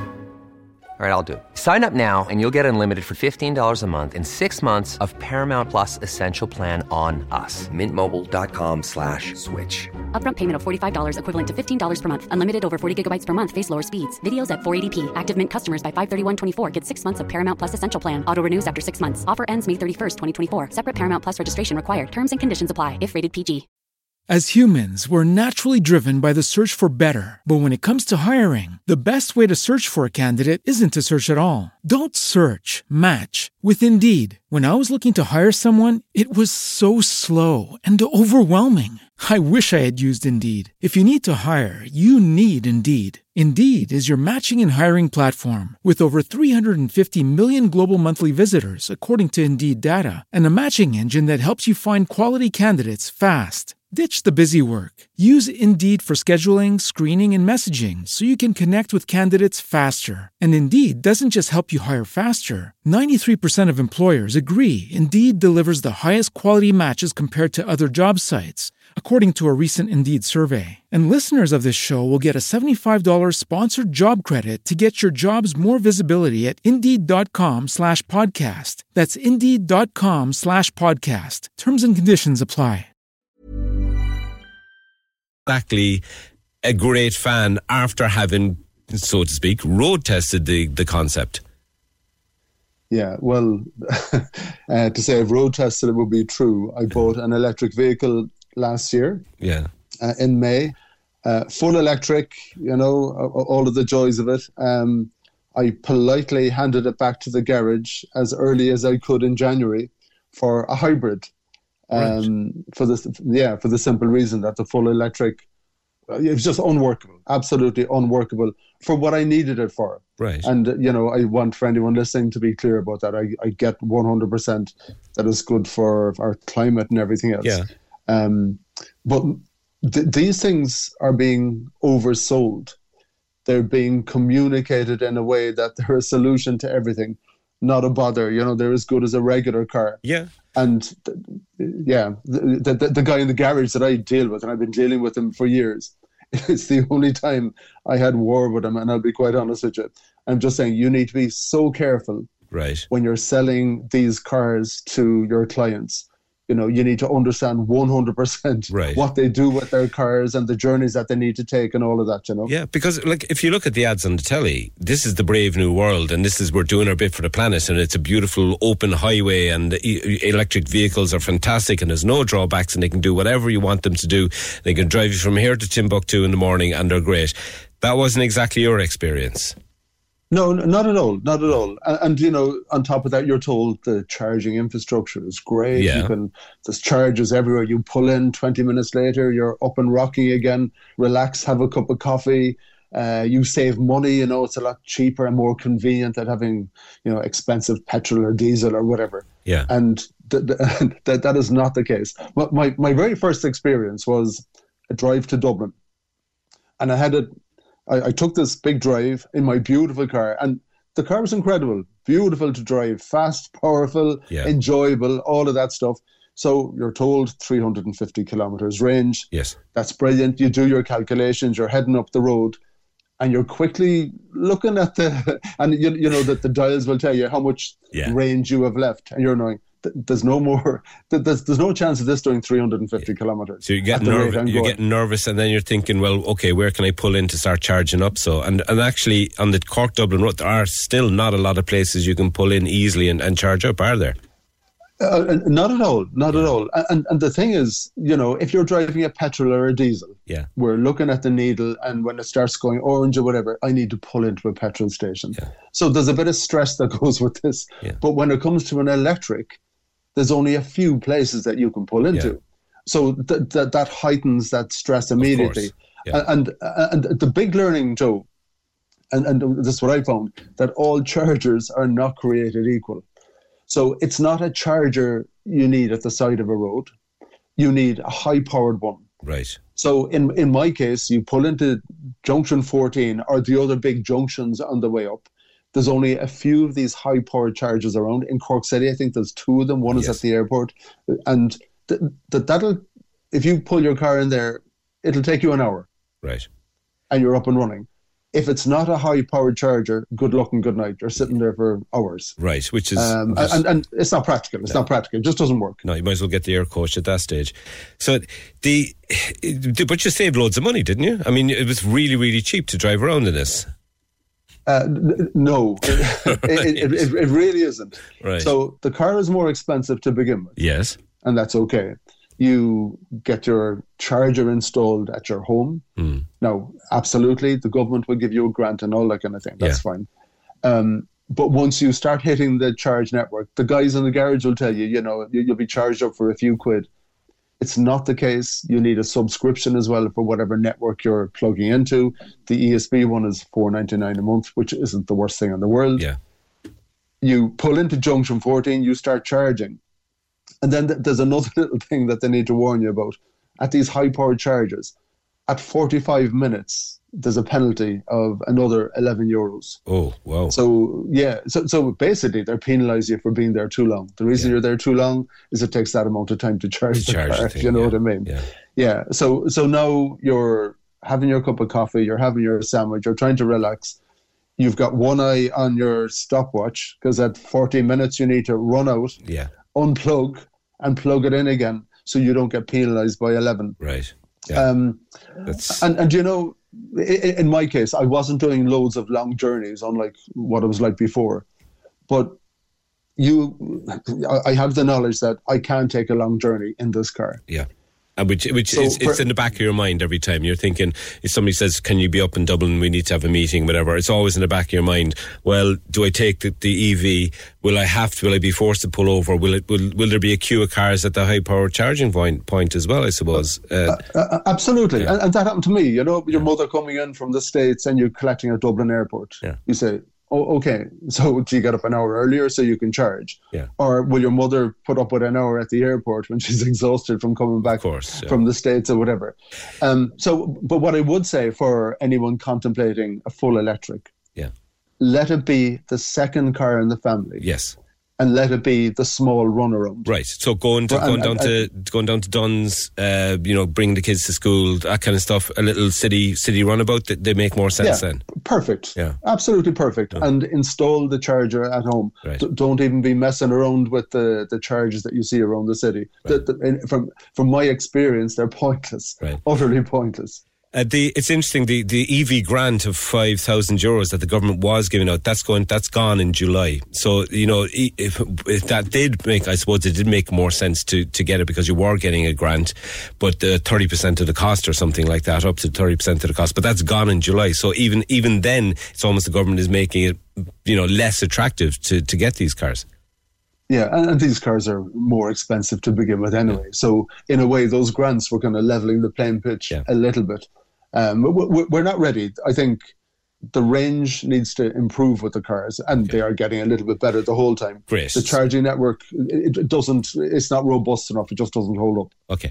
All right. Listen, that's great, Greg. It sounds like we're looking at a couple of years down the line, maybe before they become fully practical, but I appreciate you talking to us today and sharing your experience of that, because it's important for people to know, go into it with your eyes open, ask all the right questions, because it's not, it's not the, the, the, the golden, the golden answer to everything, is it?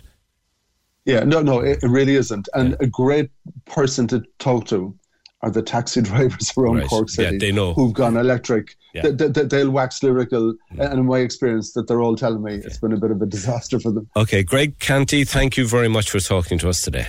Thanks a million, Joe. Take okay. it easy. Now, we're moving on, and we're kind of staying in the transport realm as well, because this is very important. And again, it's very, very timely, because if you hadn't heard, the uh, deadline for applying for uh, school transport for your kids is this Friday. So please, that's for next year. So please make sure to be no, a note about that. It's a bit, um, it's been a bit of a problem for a lady called Olive, who we're going to talk to now. Uh, she is, her child was one of fifteen school kids in the Ballinhasig area, area who refused entry onto the school bus this week due to ongoing problems with tickets, and she's here to tell us about it. So, Olive, you're very good, you're very welcome to the show this morning. Hi, Joe. Thank you for having me. Yeah, great. Uh, you're very welcome. Uh, tell me, what happened with your child this morning, or um, this week? With this week, my child was refused, because we're in the concessionary area. My child... Um, Does, did not get a ticket uh, last September, but because of my situation, I was still putting my child on the bus without a ticket all along. And then Monday, she was coming home from school, she got on the bus, asked for a ticket, no ticket. So she rang me saying, "Mom, can you come in and collect me?" Um, which was okay, because I was available. Mm. And then it um, resulted in, say, Wednesday, I was working yesterday. And because it was such short notice, um, I wasn't able to organise someone to collect my daughter from school. Mm. So I was actually left with no option but to keep her at home from school yesterday. Mm. I could have dropped her in the morning before work, but as school is finished at one p.m., which is most people's busiest day, yes. hour of the day, I had no no one to collect her. Yeah. Okay, Olive, can you can you take us through, when you say you're in a concessionary area, what what does that mean exactly? Concessionary area is, uh, how it works is that um, they've designed a scheme where if you live within the boundary area, I'm not sure of the distance, someone might clarify that, mm. uh, if you live within a specific distance from the school and you're a feeder of that school, you're automatically entitled to a bus ticket. Right. So whether I've been getting bus tickets for five years, say, if someone else who's entitled to a ticket automatically, she that child jumps on the bus, um, say in her last year of schooling, she can then push me off off the bus.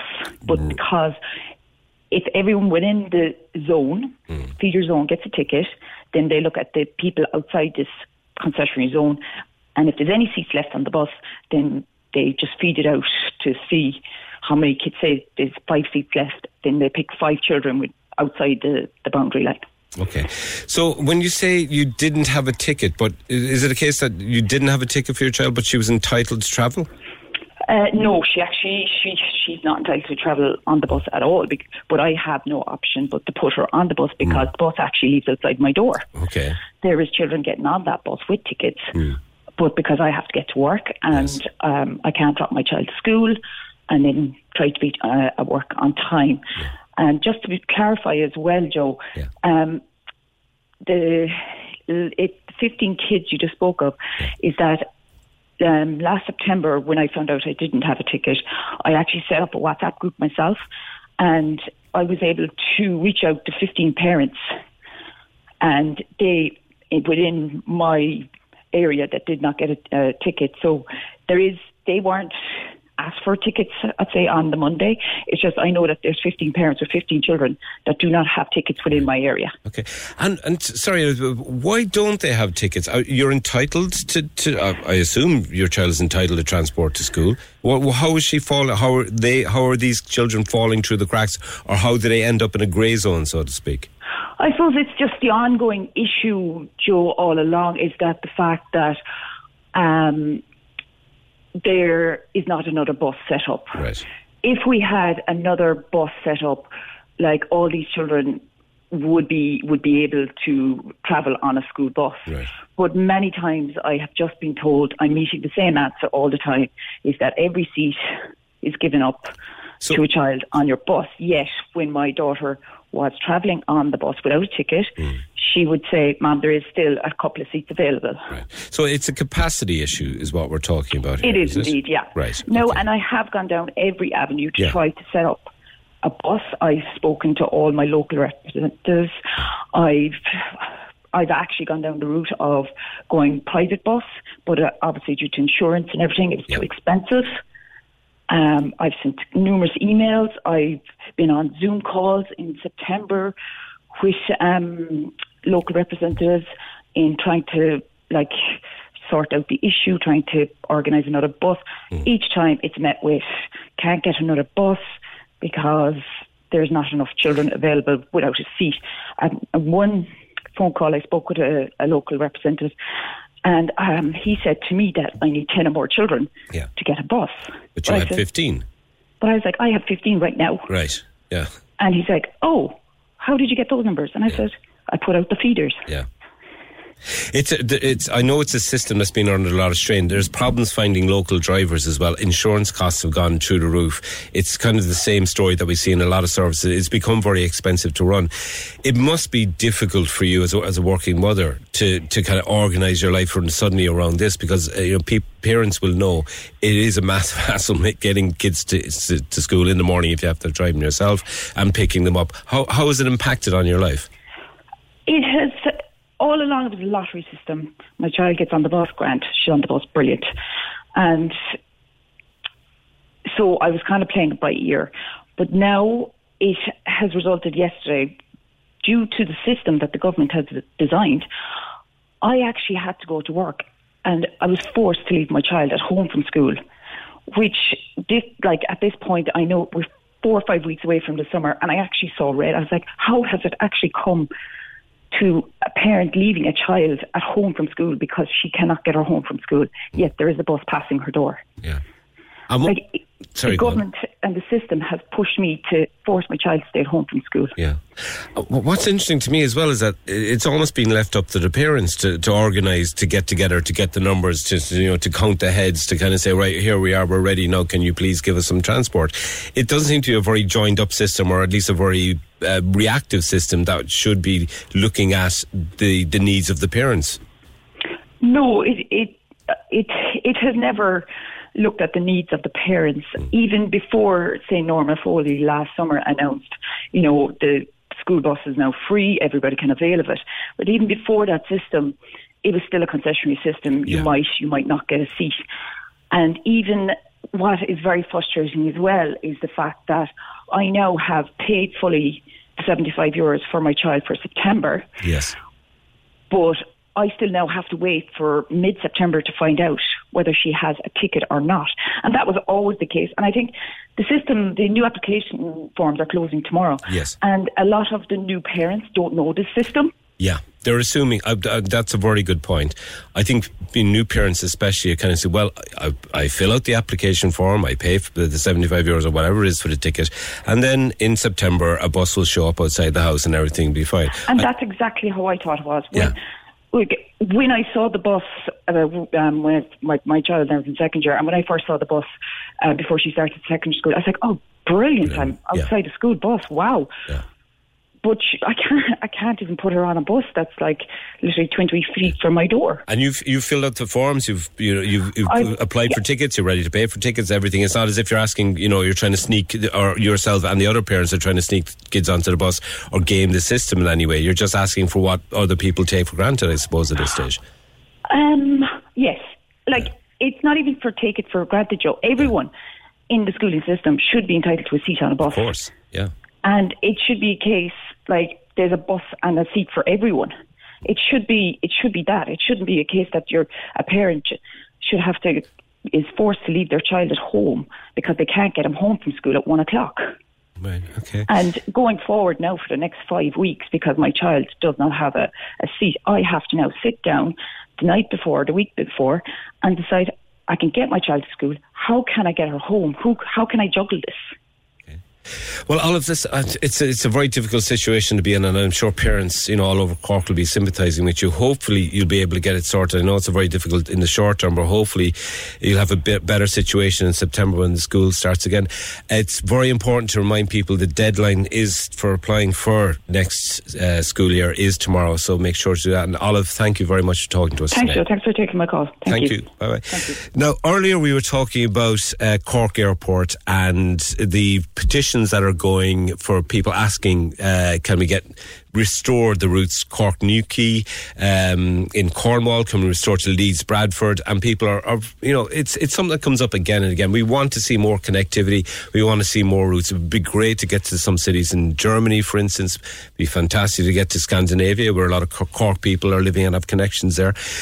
We have a statement from from Cork Airport, uh, and they're saying that uh, yeah, before the pandemic, uh, the Cork Newquay route was operated by Stobart Air on behalf of Aer Lingus Regional. Now, as you may know, Stobart Air ceased all operations in June twenty twenty-one.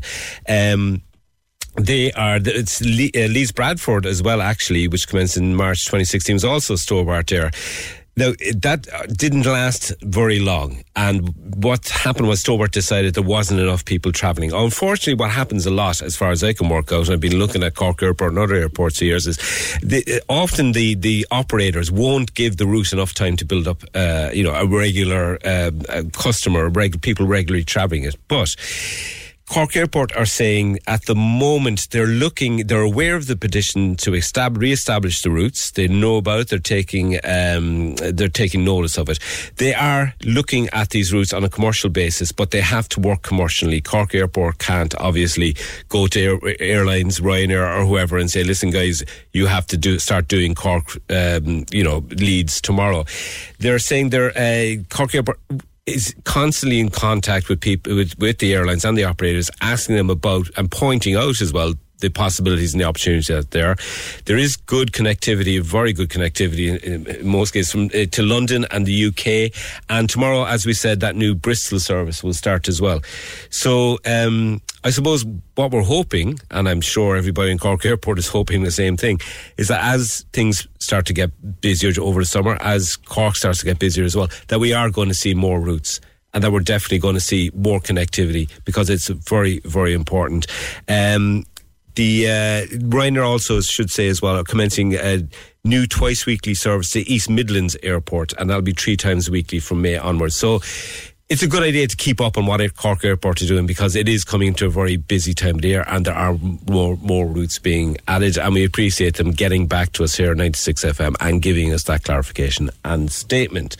Now, Uh, going a couple of texts in, we've had actually quite a, uh, a few texts in, going back to a conversation we had earlier uh, with Catherine and the dogs. Um, we were talking about muzzles, and uh, uh, uh, Bernie has got in touch to say it's not the dogs that are wrong in the world, it's not the dogs that are causing the problem in parks and Corks, it's the owners, it's the people who who don't keep them on lead and, you know, don't use muzzles. So that's a very good point. It's owner behaviour we need to be looking at. We are now going to uh, take a break, and uh, we'll be back to you shortly. Thank you. Some do it for the challenge, some for charity, and some for the cheer. Yeah, we run and we run and we run. Cork's ninety-six F M invites you to run the Cork City Marathon Sunday, June fourth. Whatever you do it for, be part of this summer's favourite feel-good event. Run solo in the full or half marathon, or take part in the first ever ten kilometre race, which can now be run solo or part of a team, which now includes ages fifteen plus and up. Yeah, we run and we run and we run. Sign up for Cork's feel-good event of the year. Register at cork city marathon dot I E for Sunday, June fourth. With Cork's ninety-six F M. The minds are live. Hello. Join the conversation.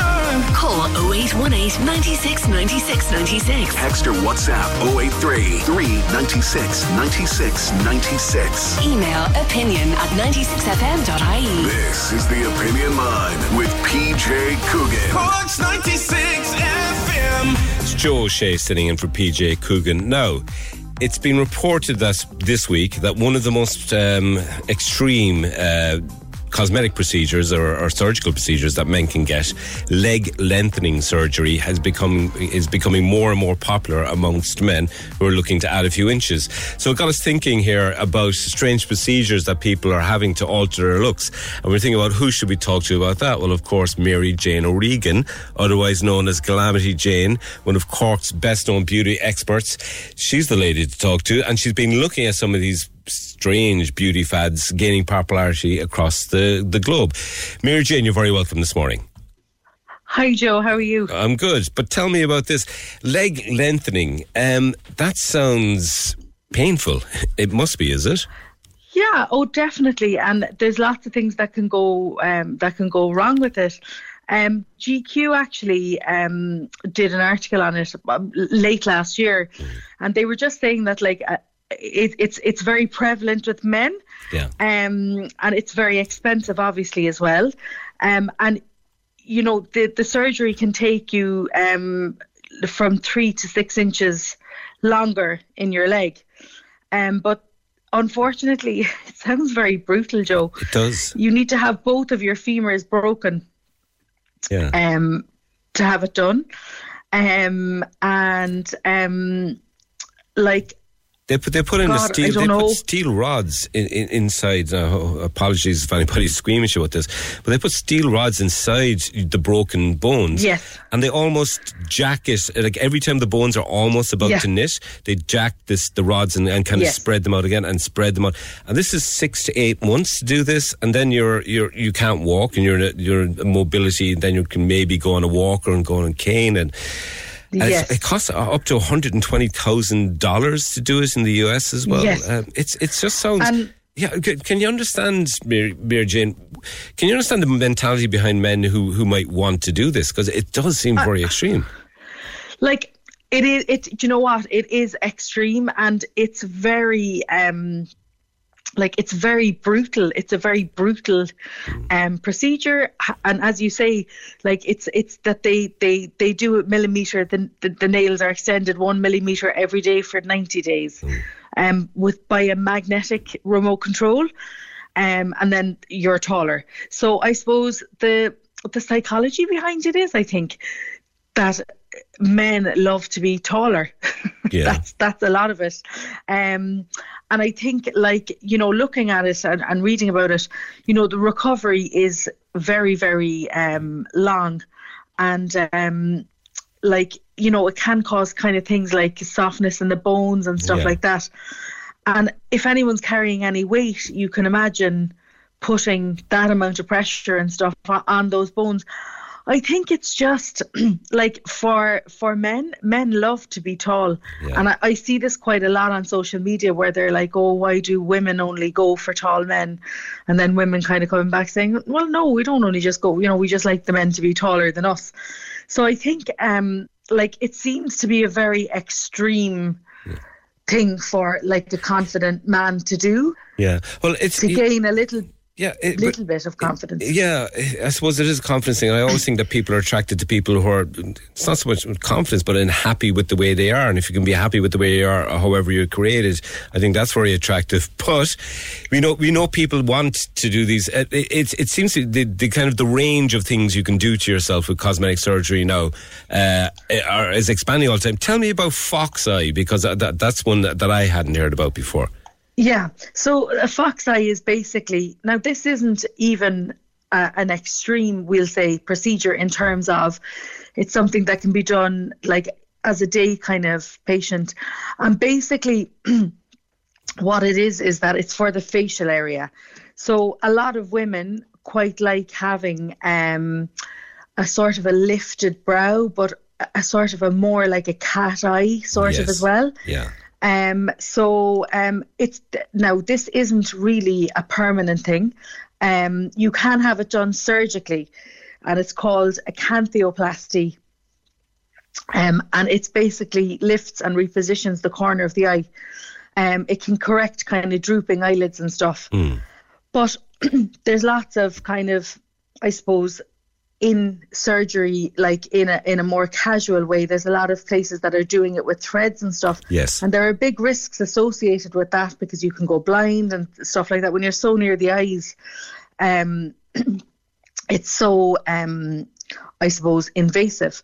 Like, people have been having blepharoplasty for years, and what that is is that it's an upper and lower kind of removal of like the fatty part of the skin. Mm, yeah. Sometimes it can impede your, your vision and stuff like that. But this canthoplasty is like, um, gives you this kind of am, more almondy shape eye. Yeah, I, um, I, and I know it. And the fox eye kind of makes sense, because I've I've seen these people on T V, and I watch shows like Botched, and uh, you may you may yeah. be a fan of that yourself. And I am such a fan of Terry yes, Pro. Like, yeah, no, it's kind of addictive, but it, it it it seems to me that these kind of procedures, they can be fine as long as people know where to stop, and also get them done by people who know what they're doing. But it, there's always the risk, and we see it on Botched all the time. It, it can it can go very badly wrong very easily, can't it? Oh, absolutely, absolutely, and and like it's, I suppose, you know, when you're looking at going down the surgical route as opposed to something maybe like anti-wrinkle injections mm. or filler, when you're going down the full-on surgical route, like a lot of the time that isn't reversible, you know. Yeah. Um, if they take something out, a piece of skin out, they can't really kind of put it back in. Yes. Um, and people are doing uh, things as well, like having their um, belly button surgery, like so having, you know, you know, people that have outy belly buttons. Yeah. So that they want an innie. Okay. So it's like a, it's like a hernia thing, but it's it's purely um that's purely like a cosmetic yeah, thing, because they it, see, it's a hernia, it, but it's yeah they see the they see the influencers, and they see people in magazines, and they have this perfect flat stomach with a perfect, you know, perfectly yeah. sculpted belly button. But it's, I don't know, it kind of strikes me, if the if the main thing you're worrying about in your life is the shape of your belly button, maybe um, maybe it's, you yeah, need to reassess maybe you your need priorities. To take up breathing, or yeah, yeah, yeah. yeah exactly. But I, but also also as well, like, you know, I, I did I've done some stuff uh, written about, and also did done some stuff on T V about male cosmetic surgery in Ireland. And one of the more interesting things to me is the two main procedures that guys get done in Ireland. The main one by far, uh, up until recently at least anyway, was um, rhinoplasty for guys who had got their yes. nose broken playing rugby, playing hurling, playing football or whatever through life. That's a very popular one. Yeah. Uh, and, and it is. Yeah. But also as well for breast reduction for men. Uh, that that's one, yes. that's done a lot as well. Have you come across that yourself? Yeah, like, I mean, definitely with rhinoplasty, that's something, it's this kind of a, it's kind of categorized as a sports injury. And sometimes when your nose gets broken or whatever, you can get a deviated septum. So yeah. people kind of need it done because they have problems with snoring, or they kind of, they have whistling through their nose, or mm. one of their nostrils is blocked. Yeah. Um, and with the, um, the male, um, breast reduction surgery, that that happens um with um like so that's again a kind of a more of a medical procedure, yes. but it is sometimes done for people that have the moobs, uh, as they're kind of loosely yes. called, um so that could be somebody that maybe lost a lot of weight and they might have excess skin, yeah. and so they need to get that they need to get them reduced, and that's kind of similar to a woman. But sometimes men just form, you know, very small, Um, almost like adolescent female breasts. Yes. And they need to have them um, reduced. And a lot of, like, the rhinoplasty and the, the breast reduction thing, um, or the pec, the pec area surgery, it, it to me doesn't seem very extreme, because no. that is something maybe that if you're, if you want to, you know, go to a beach and have your top off, yeah. or if you're, if if you're having problems sleeping. But the leg lengthening thing to me just seems like really, really mega, mega extreme. Yes. Um, and it's it's so invasive and and like crazy. And there's a massive increase in men going now for more aesthetic procedures and stuff like that, which, it, you know, is understandable. But the, the leg lengthening thing, I don't get. And again, it looks like, like it looks like that it's nearly becoming kind of more popular, and that's very worrying, you know. Yeah. Like that's kind of downtime for like something that is essentially a cos- that's cosmetic, like it's not necessary. Yeah, t- t- times have changed, of course, a lot. And I was I was walking through town last summer in Cork, and uh, there was a brow bar, and there was a, I was walking past, and you know you could see people sitting up mm. on the chairs and on the thrones almost, and there was three young lads in tracksuits sitting up getting their, their eyebrows waxed or whatever it was getting. Yeah. And I thought, listen, Definitely. great, why not? You know, they're they're taking oh, care brilliant. of their appearance. Go for it. They call it a guy brow. A guy brow, um, yeah. yeah. I think that's, I know where you're talking about. It's the one there on Oliver Plunkett Street. Yeah. Um, and there, yeah, and I that's where I get my brows done. And I see a lot of, there's an awful lot of guys go in there, mm. um, and they choose a brow specific place because you can have, you can still get your brows trimmed, but they can still be quite masculine. Mm. I think, um, you know, look, I know myself, I'd know a few of my friends that are men that would just get them done in the barbers, you know, they're getting a haircut, they, yeah. the barber just says, do you want the brow kind I of do, done and the ears done that. And all that. Of course, yeah. Otherwise yeah, you're going around, go, that's, around, that's, go around looking like you've got two bushes growing off the front yeah. of your face. And like, that's our age as well. Yeah. You know, as you get older, you get bushier brows. Yeah. But younger guys certainly are are definitely seeing the benefits of um of, of getting their brows waxed or threaded, which is um which is great, you know, it's it's good to see. And I, I think the the whole um manscaping situation ha- has become very, very popular, and there's a lot of salons now that are kind of specializing in in male intimate waxing and, and male waxing, because it wouldn't have been maybe something maybe um they might have shaved their chest before they went on holidays or whatever before, yeah. but now it's it's it's it's becoming much much of a bigger thing. But those are all kind of really positive things that that people can do on a on you know that that are safe um to do. Yeah. But um, the leg lengthening surgery, God. Yeah, I think um, I think now the int- intimate waxing. I always think of Steve Carroll in the uh, in Forty Year Old Virgin, and I think no, that's I'm, that's I'm never going to do that. But listen, Mary Jane, thanks very much for talking to us this morning. It's fascinating that these kind of m- more what would have been seen as very extreme procedures are becoming more extreme. Pleasure to talk to you this morning. Thanks, Joe. Bye. Bye. Okay, we'll take a little break. We'll be back with you shortly. Question ten. Who plays the Penguin in the new H B O T V series? Thorough guess. Uh, Colin Farrell. For two thousand euros. Man alive. Who plays the Penguin in the new H B O T V series? You said Colin Farrell. The answer is Colin Farrell. You've just won two thousand euros! Oh my God. Oh my God. Get in! Oh my God. Murphy, you chancer! Oh man, that is unreal. Unbelievable. You just won two thousand euro in cash for sixty seconds work. How are we now? Wow. I'm, I'm actually getting married on Friday, so... No way. Delightful. Stacking up the cash. Yes! Cash! The two grand minute. Listen to Play at seven forty and eight forty every day on Casey and Ross in the morning. Cork's ninety-six F M. You're very welcome back. It's Joe Shea sitting in for P J. Now, uh, it was a very, very big night in the Premier League last night, of course. My own Arsenal getting uh, trounced. But uh, Premier League Live is back on ninety-six f m dot i e uh, with Trevor Welch this Saturday from midday, powered by TalkSport. We'll bring you live coverage of Crystal Palace and West Ham at twelve thirty and Brighton take on Wolves at three p m. That's the Premier League Live online with Harvey Norman, your home of the big screen. Listen Saturdays on on the Cork ninety-six F M app or go to ninety-six f m dot i e. Now, um, at around quarter past six this morning, I was walking up Coburg Street in uh, the city centre in Cork, uh, by McCurtain Street, of course, just over the bridge. And there is a lot going on there, and uh, we've got somebody to tell us all about that now. The man who knows, it's Shane Clark. He's the, Shane Clark. He's the Director of Operations at the V Q, the Victorian Quarter, and uh, we said we catch up with him to discuss what's going on in the area. Uh, good morning, Shane. Joe, a very good morning to you. Uh, it's good to have you. Shane, if you walk down Coburg Street this morning, as, uh, as I did, uh, it looks a bit of a mess, but it's it's it's it's for a good reason, isn't it?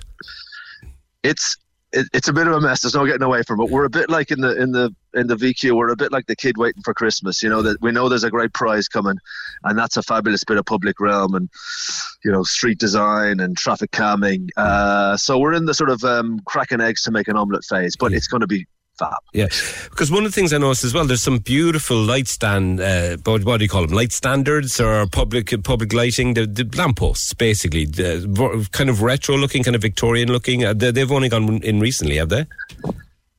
I think there's there's two things that that happened very quickly in the sort of last week. The sort of Victorian lampposts uh, went in, and the old sort of mix and match came out. And the other thing that was really rather remarkable to my eye, looking down, is something you don't notice. There was a spaghetti junction of wires crisscrossing the street of electricity cables yeah. and so on and so forth, and that's gone. And it's just it's like taking a, a big deep breath and going, my goodness, you know, you can see Shandon, yeah. you can see the bells, you can see the sky, it's just nice and neat and tidy. So yeah. that was a nice step forward. Yeah, for people who don't know Coburg Street, maybe, you know, if you come over the bridge and in, instead of turning right onto, onto McCartan Street, you go left, and it's that little street there. It's where they, is it the Ashling Hotel is there? Uh, there's the, um, the the comedy club. Um, you've got some great bars. You've got the Corner House, is a fantastic uh, Cork pub. You've got Chinee, and you've got the lovely little Abbott's Ale House as well down the corner for craft beer fans. It's a it's it's a street that was kind of battered and bruised and beaten, but it's got so much potential, hasn't it? It's it's sort of hiding in plain sight. You know, those who know it know. But like you said, it's got bloody marvellous pub. It's got top ranked pubs. Yeah. It's got the comedy club. Uh, it's a lovely, handsome knit of streets, and yeah. you know, it's been sort of dominated by traffic and noise, and yes. hasn't had maybe the T L C that it might have. But I think that's turning around, and actually, I think people will see it with new and fresh eyes when the yeah. when the scheme is actually complete, which isn't that far away. Yeah. Really. When is? I mean, I know you can't give us an exact date when you'll be cutting the ribbon and all that kind of stuff, but when, when is when is it going to be? Do, do you think ready to go? My my understanding is they will finish Coburg Street first, if you like, yeah. uh, and I think it, it's sort of um, end of the summer. I wouldn't have a, a I wouldn't have a date. I defer to my uh, friends and colleagues and peers in Cork City Council, and I would right. like to give a shout out to them. Yeah. They have done a bloody marvellous job. You yeah. know, it is it's a challenging thing for the business and the residents, but fair play to them. They, yeah. They've they've they've cracked on and done a fairly sterling job. Yeah. I mean, it's it's funny, you know, pe- Cork people, we love our city. Um, we've but we've also suffered along with it as it's kind of been abused down in down the years, so to speak. But we're just starting to see now McCartan Street, Coburg Street, and, and also what's going on on the other side of the river as well has to be said. Down yeah. on Prince's Street, and you're starting to see some very, very positive positive developments, aren't we? We're starting to see kind of a, a real life come back into the city, but also kind of that sense of, of of being a place where we can hang out, we can enjoy, we can spend time, and not just as Coburg Street was, somewhere to drive through in horrible traffic to get through as quickly as possible. I think, look, I've, I've been in the city six years ago. We sort of took a bet on Cork, yeah. and I think actually I'm finally feeling it's starting to play play out or pay out or play out, you know. It's right. There's things happening and a bit, and loads more happening. And, you know, I jumped in the V Q, our sort of our basic policy, policy is boosterism, you know. Yeah. And I think, uh, you know, people like to be associated with success. Yeah. And I think we're going to start seeing it on Patrick Street soon as well. Look, it's a great city, and I think people need to concentrate on the positive because yeah. there's loads coming, and positive things bring positive things. Yeah, I know. And McCartan Street has, has come forward in leaps and bounds there. I mean, if, you know, especially I always say to people, I live in the city centre myself. I know you live in the city centre yourself, but I say to people like that maybe haven't been in in a while, Uh, to you know, come in, have a look, go to McCartan Street, go to Prince's Street, spend some time in the city, because you, uh, as Cork people, we're kind of guilty of not spending enough time in our in our own city, so to speak. But but it's it's all very positive at the moment, isn't it? Oh no, I, I absolutely think it is, and I think um, hopefully we're turning. I think we are turning a corner, and those that maybe haven't been in for a while, actually, when they come in, they can find something special, whatever their niche is, whether it's a comedy club or a brilliant pub or a night at the Opera House. And actually, getting people back into the city, particularly getting residents into the city, yeah. is, is cities are about people fundamentally. It's marvelous if we have brilliant design and lovely architecture, yeah. but having a you know a real dense mix of people who love their city and call it their own, that's that's what makes a great city. And And Cork is a great city, and I think the way we're going is in the right direction. Okay. Shane, pleasure to talk to you this morning, and all the best of luck with what you're doing in the Victorian Quarter. It's it's great stuff. Thank you very much. Cheers. Now, we all remember from last year when the uh, the might of the Russian Atlantic Fleet was up face down, basically, by uh, fishermen, Irish fishermen, Cork fishermen mostly, off the uh, off our southwest coast. It was a very serious issue because they were talking about conducting major naval uh, exercises inside our, our sort of our waters where we fish. Now, within the last few days, it, yeah, I mean, like, the Russians haven't gone away, you know, because within the last few days, there's been a Russian vessel spotted off the Cork coast and two off the coast uh, of Kerry at Dingle. So we're going to talk to Patrick Murphy, who's with the uh, Irish South and West Fish Producers Organisation, I think, in Castletownbere. Good morning, Patrick. How are you? Good morning, John. Good morning. Morning to the listeners. Yeah. Patrick, what's the latest here? Because I kind of think people thought, well, that problem's solved, the Russians are gone, we don't have to worry about that anymore. But that's not the case, is it? No, well, there's there's fierce concerns about um, the cables that are running, that connect us to America, yeah. you know, um, that bring our um, internet and everything else across the water and telephone lines. So it's a case that there are strategic assets on the seafloor. And not only that, they were talking about the wind farms and stuff like that. So we have been told um, that there are vessels uh, circling our waters and, and kind of mapping it out. Yeah. So our vessels that have an interest in it, Joe, like as you said, we were the ones that uh, took on the might of the Russians. We, we went and met uh, Yuri Filatov.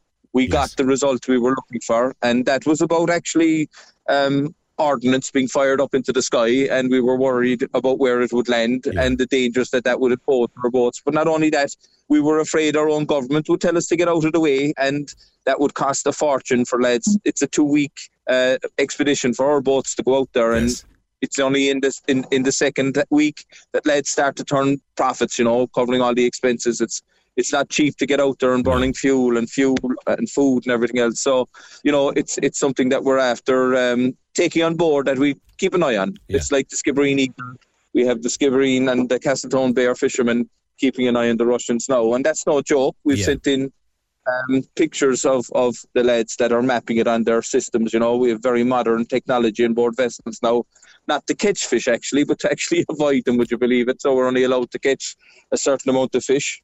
We lost twenty-five percent in Brexit, and we're into a political sphere now where uh, I'm after joining E A N too, looking to go to Europe. So we're stuck in a lot of things, to be honest with you, Joe. But yeah. um, you can be assured, and the listeners can be assured, that the, the fishermen are keeping an eye on what's going on in the waters around them while they're there. Do the fishermen ever... So, there, there, was a, there was a Russian, res, uh, in quotation marks, research vessel uh, very recently that was going up and down outside of off or southwest coast. And that same vessel had been um, in the same area of uh, operations that were going on in the Baltic not so long ago, where they were suspected of looking at marine cables. And because it's no joke, if if our undersea cables are cut to, to the rest of the world, that would cause catastrophic problems for Irish businesses, for, for, for everything here. It shuts down a lot of our digital traffic.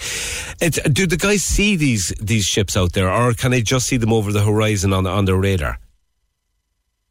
Most vessels, Joe, have um, tracking equipment right. on them. We yeah. have vehicle uh, vessel monitoring systems, and we have A I S. And the A I S is for navigation and for boats um, in the merchant navy as well as fishing boats. And it's just to let boats know where you are and where you're fishing, just in case you're coming into close contact or steaming, you know. We have collisions and heard of collisions in the past of boats hitting one another. So this is just a safety mechanism. Yeah. But it can be turned off, right, yes. or turned down. So you see, if it's turned down and turned off, the only way you're going to know that these boats are there then is either they're going to hail in yes. or they'll be seen visually by the fishing boats. And that's what our lads have been doing. So they've been watching them. And if they don't show up in A I S, then they kind of flag it to say, well, these boats are there, but they're not making themselves known, and uh, and people can't see them, you know? There's been lots so of... without been... fishing boats outside there, you're, you're losing your eye, is yeah. the way I describe it, you know? Yeah. There's been lots of, of, of media reports about the problems facing the, the naval service, because we know that there's there's there's Irish naval ships tied up in, in Cork Harbour. They can't go out there because there's a staffing shortage. I know that there's a lot of frustration among serving uh, naval personnel about this. They feel that they're not... they haven't got the tools to do their job. Is it is it a problem that we can't get our own ships out there to, to, to monitor these guys? Well, we should be able to get our boats out there. We have the boats, you have the equipment. Look, this is... We, we seem to have a labour shortage right across the board of, of just on nurses and doctors. It's not just specific to the Navy, lads, you know. Yeah. And the Navy, you can understand, they go away from shore. It's not as if they turn around and come back in that night. So to, to, to serve... in such a situation, it's like the army. You're away from home, like, so you need to be properly rewarded for that sacrifice that you're making, you know. Yeah. And and that's understandable. So that's up to our government and to our Minister for Defence. And Simon Coveney was Minister for Fisheries before, and he's Minister for Foreign Affairs. So he's a well capable minister, and I don't think anybody needs to tell him what he needs to do. Yes. But he needs to get his colleagues in government to get on with it and make sure that these lads and ladies um. are properly remunerated for the service that they give. And look, that might sound queer from a fisherman saying this about the Navy, but yes. everybody's got their job to do, and this is about security. And as you said, it's no joke. Like, we'd be crippled in the morning if, if there was something like that. And sure, if you are in a war footing, and we are have a war in Europe, then, you know, if it escalates, these will be the targets, like. Yes. So you do need your auxiliary force, is what we've been called now in the past, um, to to do this, yeah. you know. So or, or it's really important okay. to have a, enough of fishing boats outside covering the ground outside as well. Yeah. And unfortunately, there seems to be another drive to get rid of our fishing boats, and we fought very hard against I, it. I, We're I'm, losing forty more boats, Joe. forty more boats that, out of one hundred eighty. You that know? Is that is a very serious one, and it definitely is is, is one that uh, uh, an issue that needs to be discussed, maybe at a different time, but definitely in full. Because if we lose our own domestic fishing industry, then we're cutting ourselves off from a from a great source of food, from a great, uh, a very important economic sector, and that's it's so important. But Patrick Murphy from the South and West Fish Producers Organisation, thank you very much for talking to me this morning. Thanks, Joe, and uh, any time that you, you want to talk to us about yeah. fishing or anything related, or even Europe, when I'm going there now under the A two banner, uh, I'm more than okay. available. That's great. Uh, anytime. And listen, thanks very much. Okay. It's great to get the opportunity to talk about our industry and let people know we are there and we're something we should be minded. It, it's an important one. Thank you, Patrick. Join the conversation. Email opinion at ninety-six f m dot i e. This is the Opinion Line with P J Coogan. Cork's ninety-six f m. You're very welcome back. Joe Shea sitting in for P J. Now, we've been doing the Snap, the app qualifier, and people have been texting in, and I believe we have Georgina Lane in Middleton on the line. Hello, Georgina. Hi, Joe. How are you? I'm very good. How are you doing? Oh, I'm so excited. Good. One step closer. Yeah, you're in You're in the uh, the qual- you're in our qualifier, and you're in the I draw know. with Lorraine later this afternoon to win five hundred euros. So, oh, I'd love it. Yeah. What, do you, what would you spend it on? The obvious well, question. I, the obvious, no, I'd, it'd be on my kids. I have two little boys. Right. So I was thinking Emerald Park, because oh. I have a communion on Sunday. I take them up to Emerald Park. And probably Funko Pops, because they love them. Some some what? Funko Pops. Oh, Go Pops. Oh, Go no, Pops. No, Funko Pops. They're yeah. like little statues, little so, little figurines. Okay, that's that's great. Yeah, yeah. Sunco Pops. Oh, that's great. So, and, and Emerald Park, that's a, that's Tato Park as yeah. was, isn't it? Yeah, yeah. it is Tato Park. I haven't yeah. been up it since the name change, but right. like we were in Legoland in March, so... And it's just as good. Taylor Park is just yeah, as good. That's great. Yeah, so, so the, yeah, that's fantastic. And the communion this Sunday. Uh, you, you, the good news is you'll probably get good weather for that as well, actually. I know, I'm very lucky. The bouncy yeah. castle out the back. It's oh, meant right. to be nice. It's meant to be eighteen degrees according to the weather. And I, I, I was going to ask you about the bouncy castle because my own, my own daughter, whenever, whenever there's a party mentioned, is like, is there going to be a bouncy castle? Yeah, you know, castle. So. Oh, I'd book it in October. Okay, right. Well, listen, Georgina, that's best, uh, best to luck with it this afternoon. Uh, Lorraine will be making a draw, and uh, I hope you win, and I hope you get uh, to, to go to uh, Emerald Park. Thanks so much, Joan. You did a great job today. Thank you very much. Very Thank nice you. of you to say so. Enjoy the rest You're of your day. Right. Bye. Thank you. Bye. Bye-bye.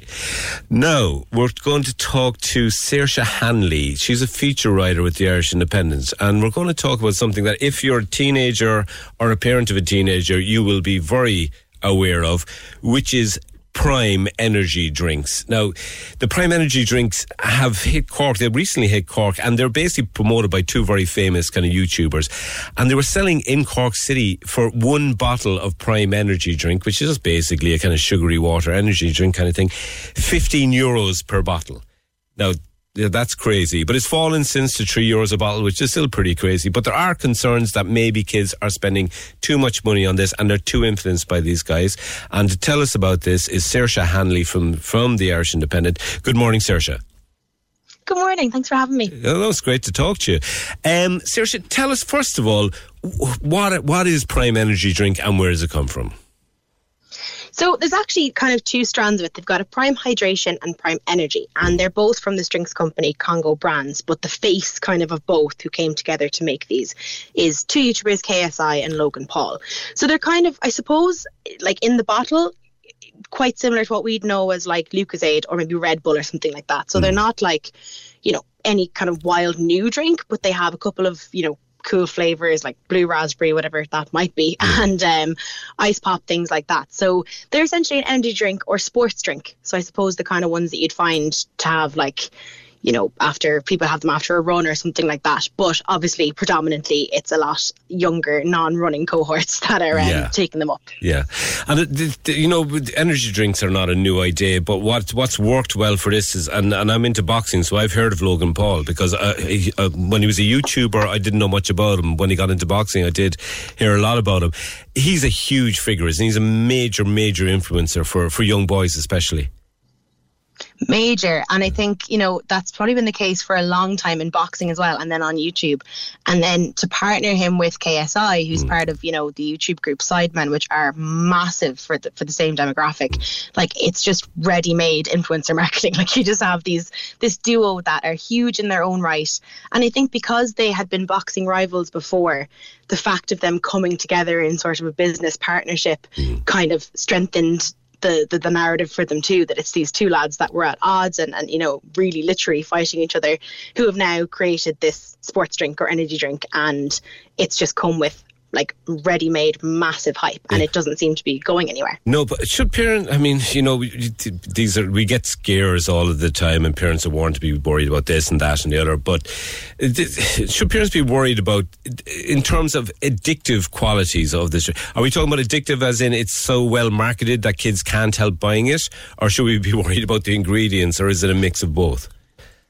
Well, I think it's probably more on the side of they should be worried about the, the kind of The, the needing to have it, yes. And I suppose, but but not the physically needing to have it. Like there's only the hydration drink doesn't have any caffeine in it, and it tends to rely on more things. Like it says, you know, it has antioxidants and mm.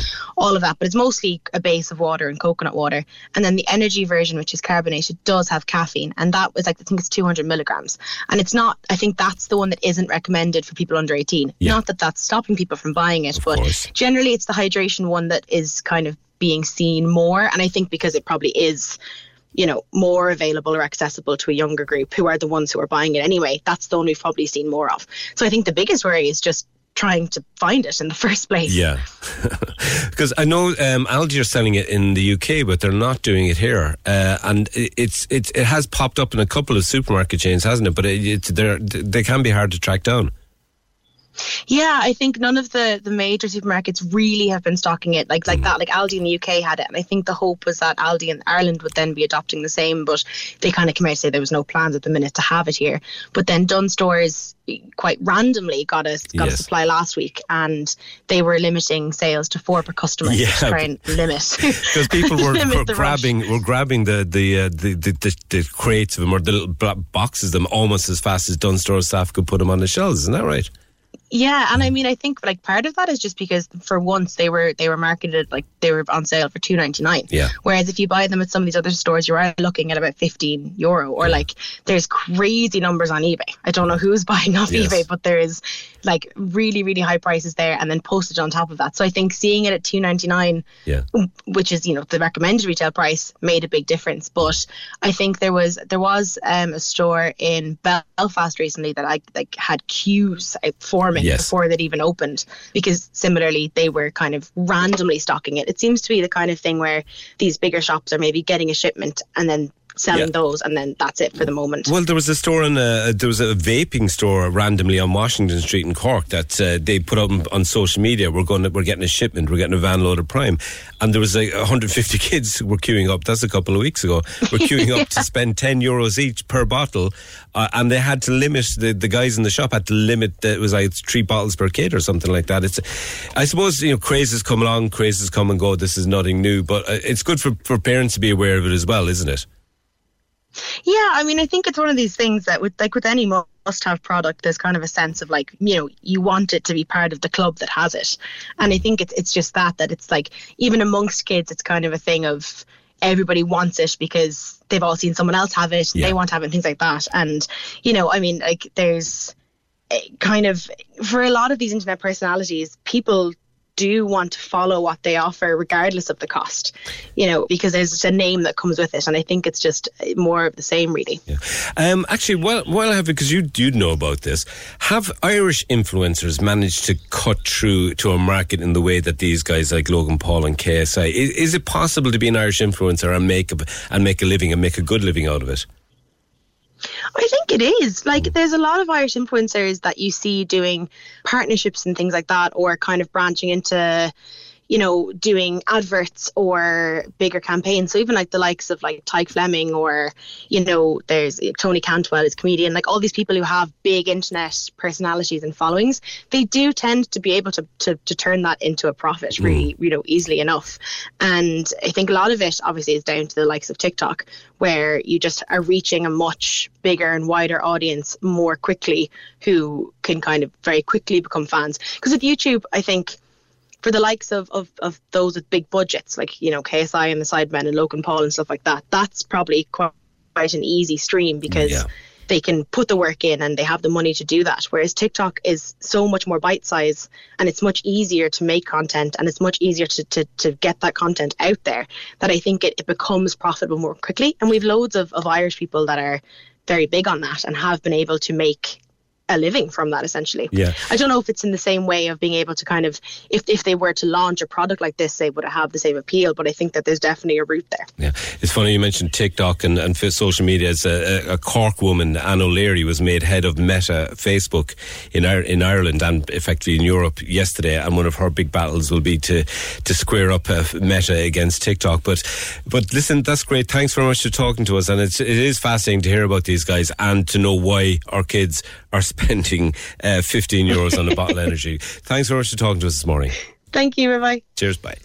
Now, um, if you've been watching T V over the last couple of nights, there's a very good chance you've been watching the latest I'm a Celebrity. It's back, but it's not really back. And the reason why is because this uh, I'm a Celebrity, The Legends, was actually recorded in South Africa last year as a kind of a backup uh, show in case the live I'm a Celebrity couldn't go out, so possibly because of COVID.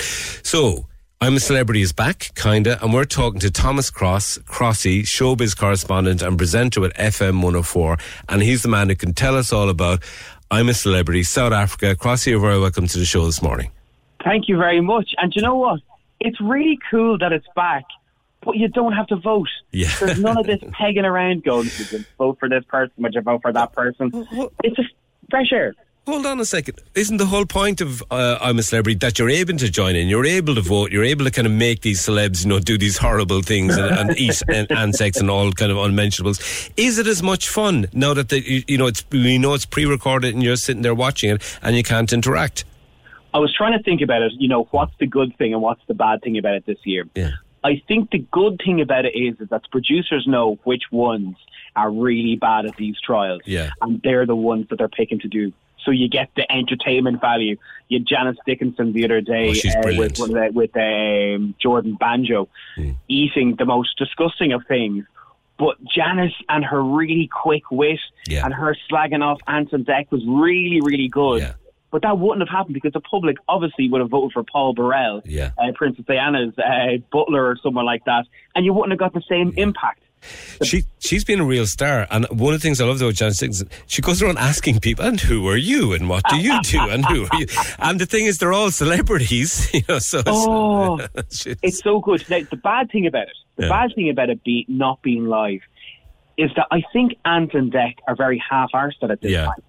There's something about them. They're a bit more edgier, they're a bit more ruder, yeah. and they're a bit more, they're getting involved with the trials, yeah. which before, all twenty years, they never were involved in trials. Yeah. They were the ones that were our, our eyes explaining what's going on. They even did a trial themselves that they had filmed. And I was like, oh, I kind of think you've overstepped the line yeah, of yeah. what the magic of the show is. But look, three nights in, it's been fantastic. It's given us so much. Yeah, I think one of the things that maybe that the audiences and fans are liking is the fact that it's this is almost like the greatest hits of I'm a Celebrity. It, they've got all of the best from down the years. Gillian McKeith, you know, Carol Vorderman, Mylene Klass, Sean Ryder. I, and there's, it's just re- Paul Burrell, of course, as well. You know, and uh, they've got these great characters, and it's almost like they went in and, and obviously legends. They took the best from each series, didn't they? Yes. Mm. Now, there's been no talk over money yeah. about how much money they've all got. That usually that's a big thing about it. Mm. And you kind of forget, like, I was watching uh, Phil Tufnell, who won it years ago. Yeah. Turns out he won it twenty years ago. I know. I was going, how was that twenty years ago? I remember that series. And that's the really nice yeah. thing about it.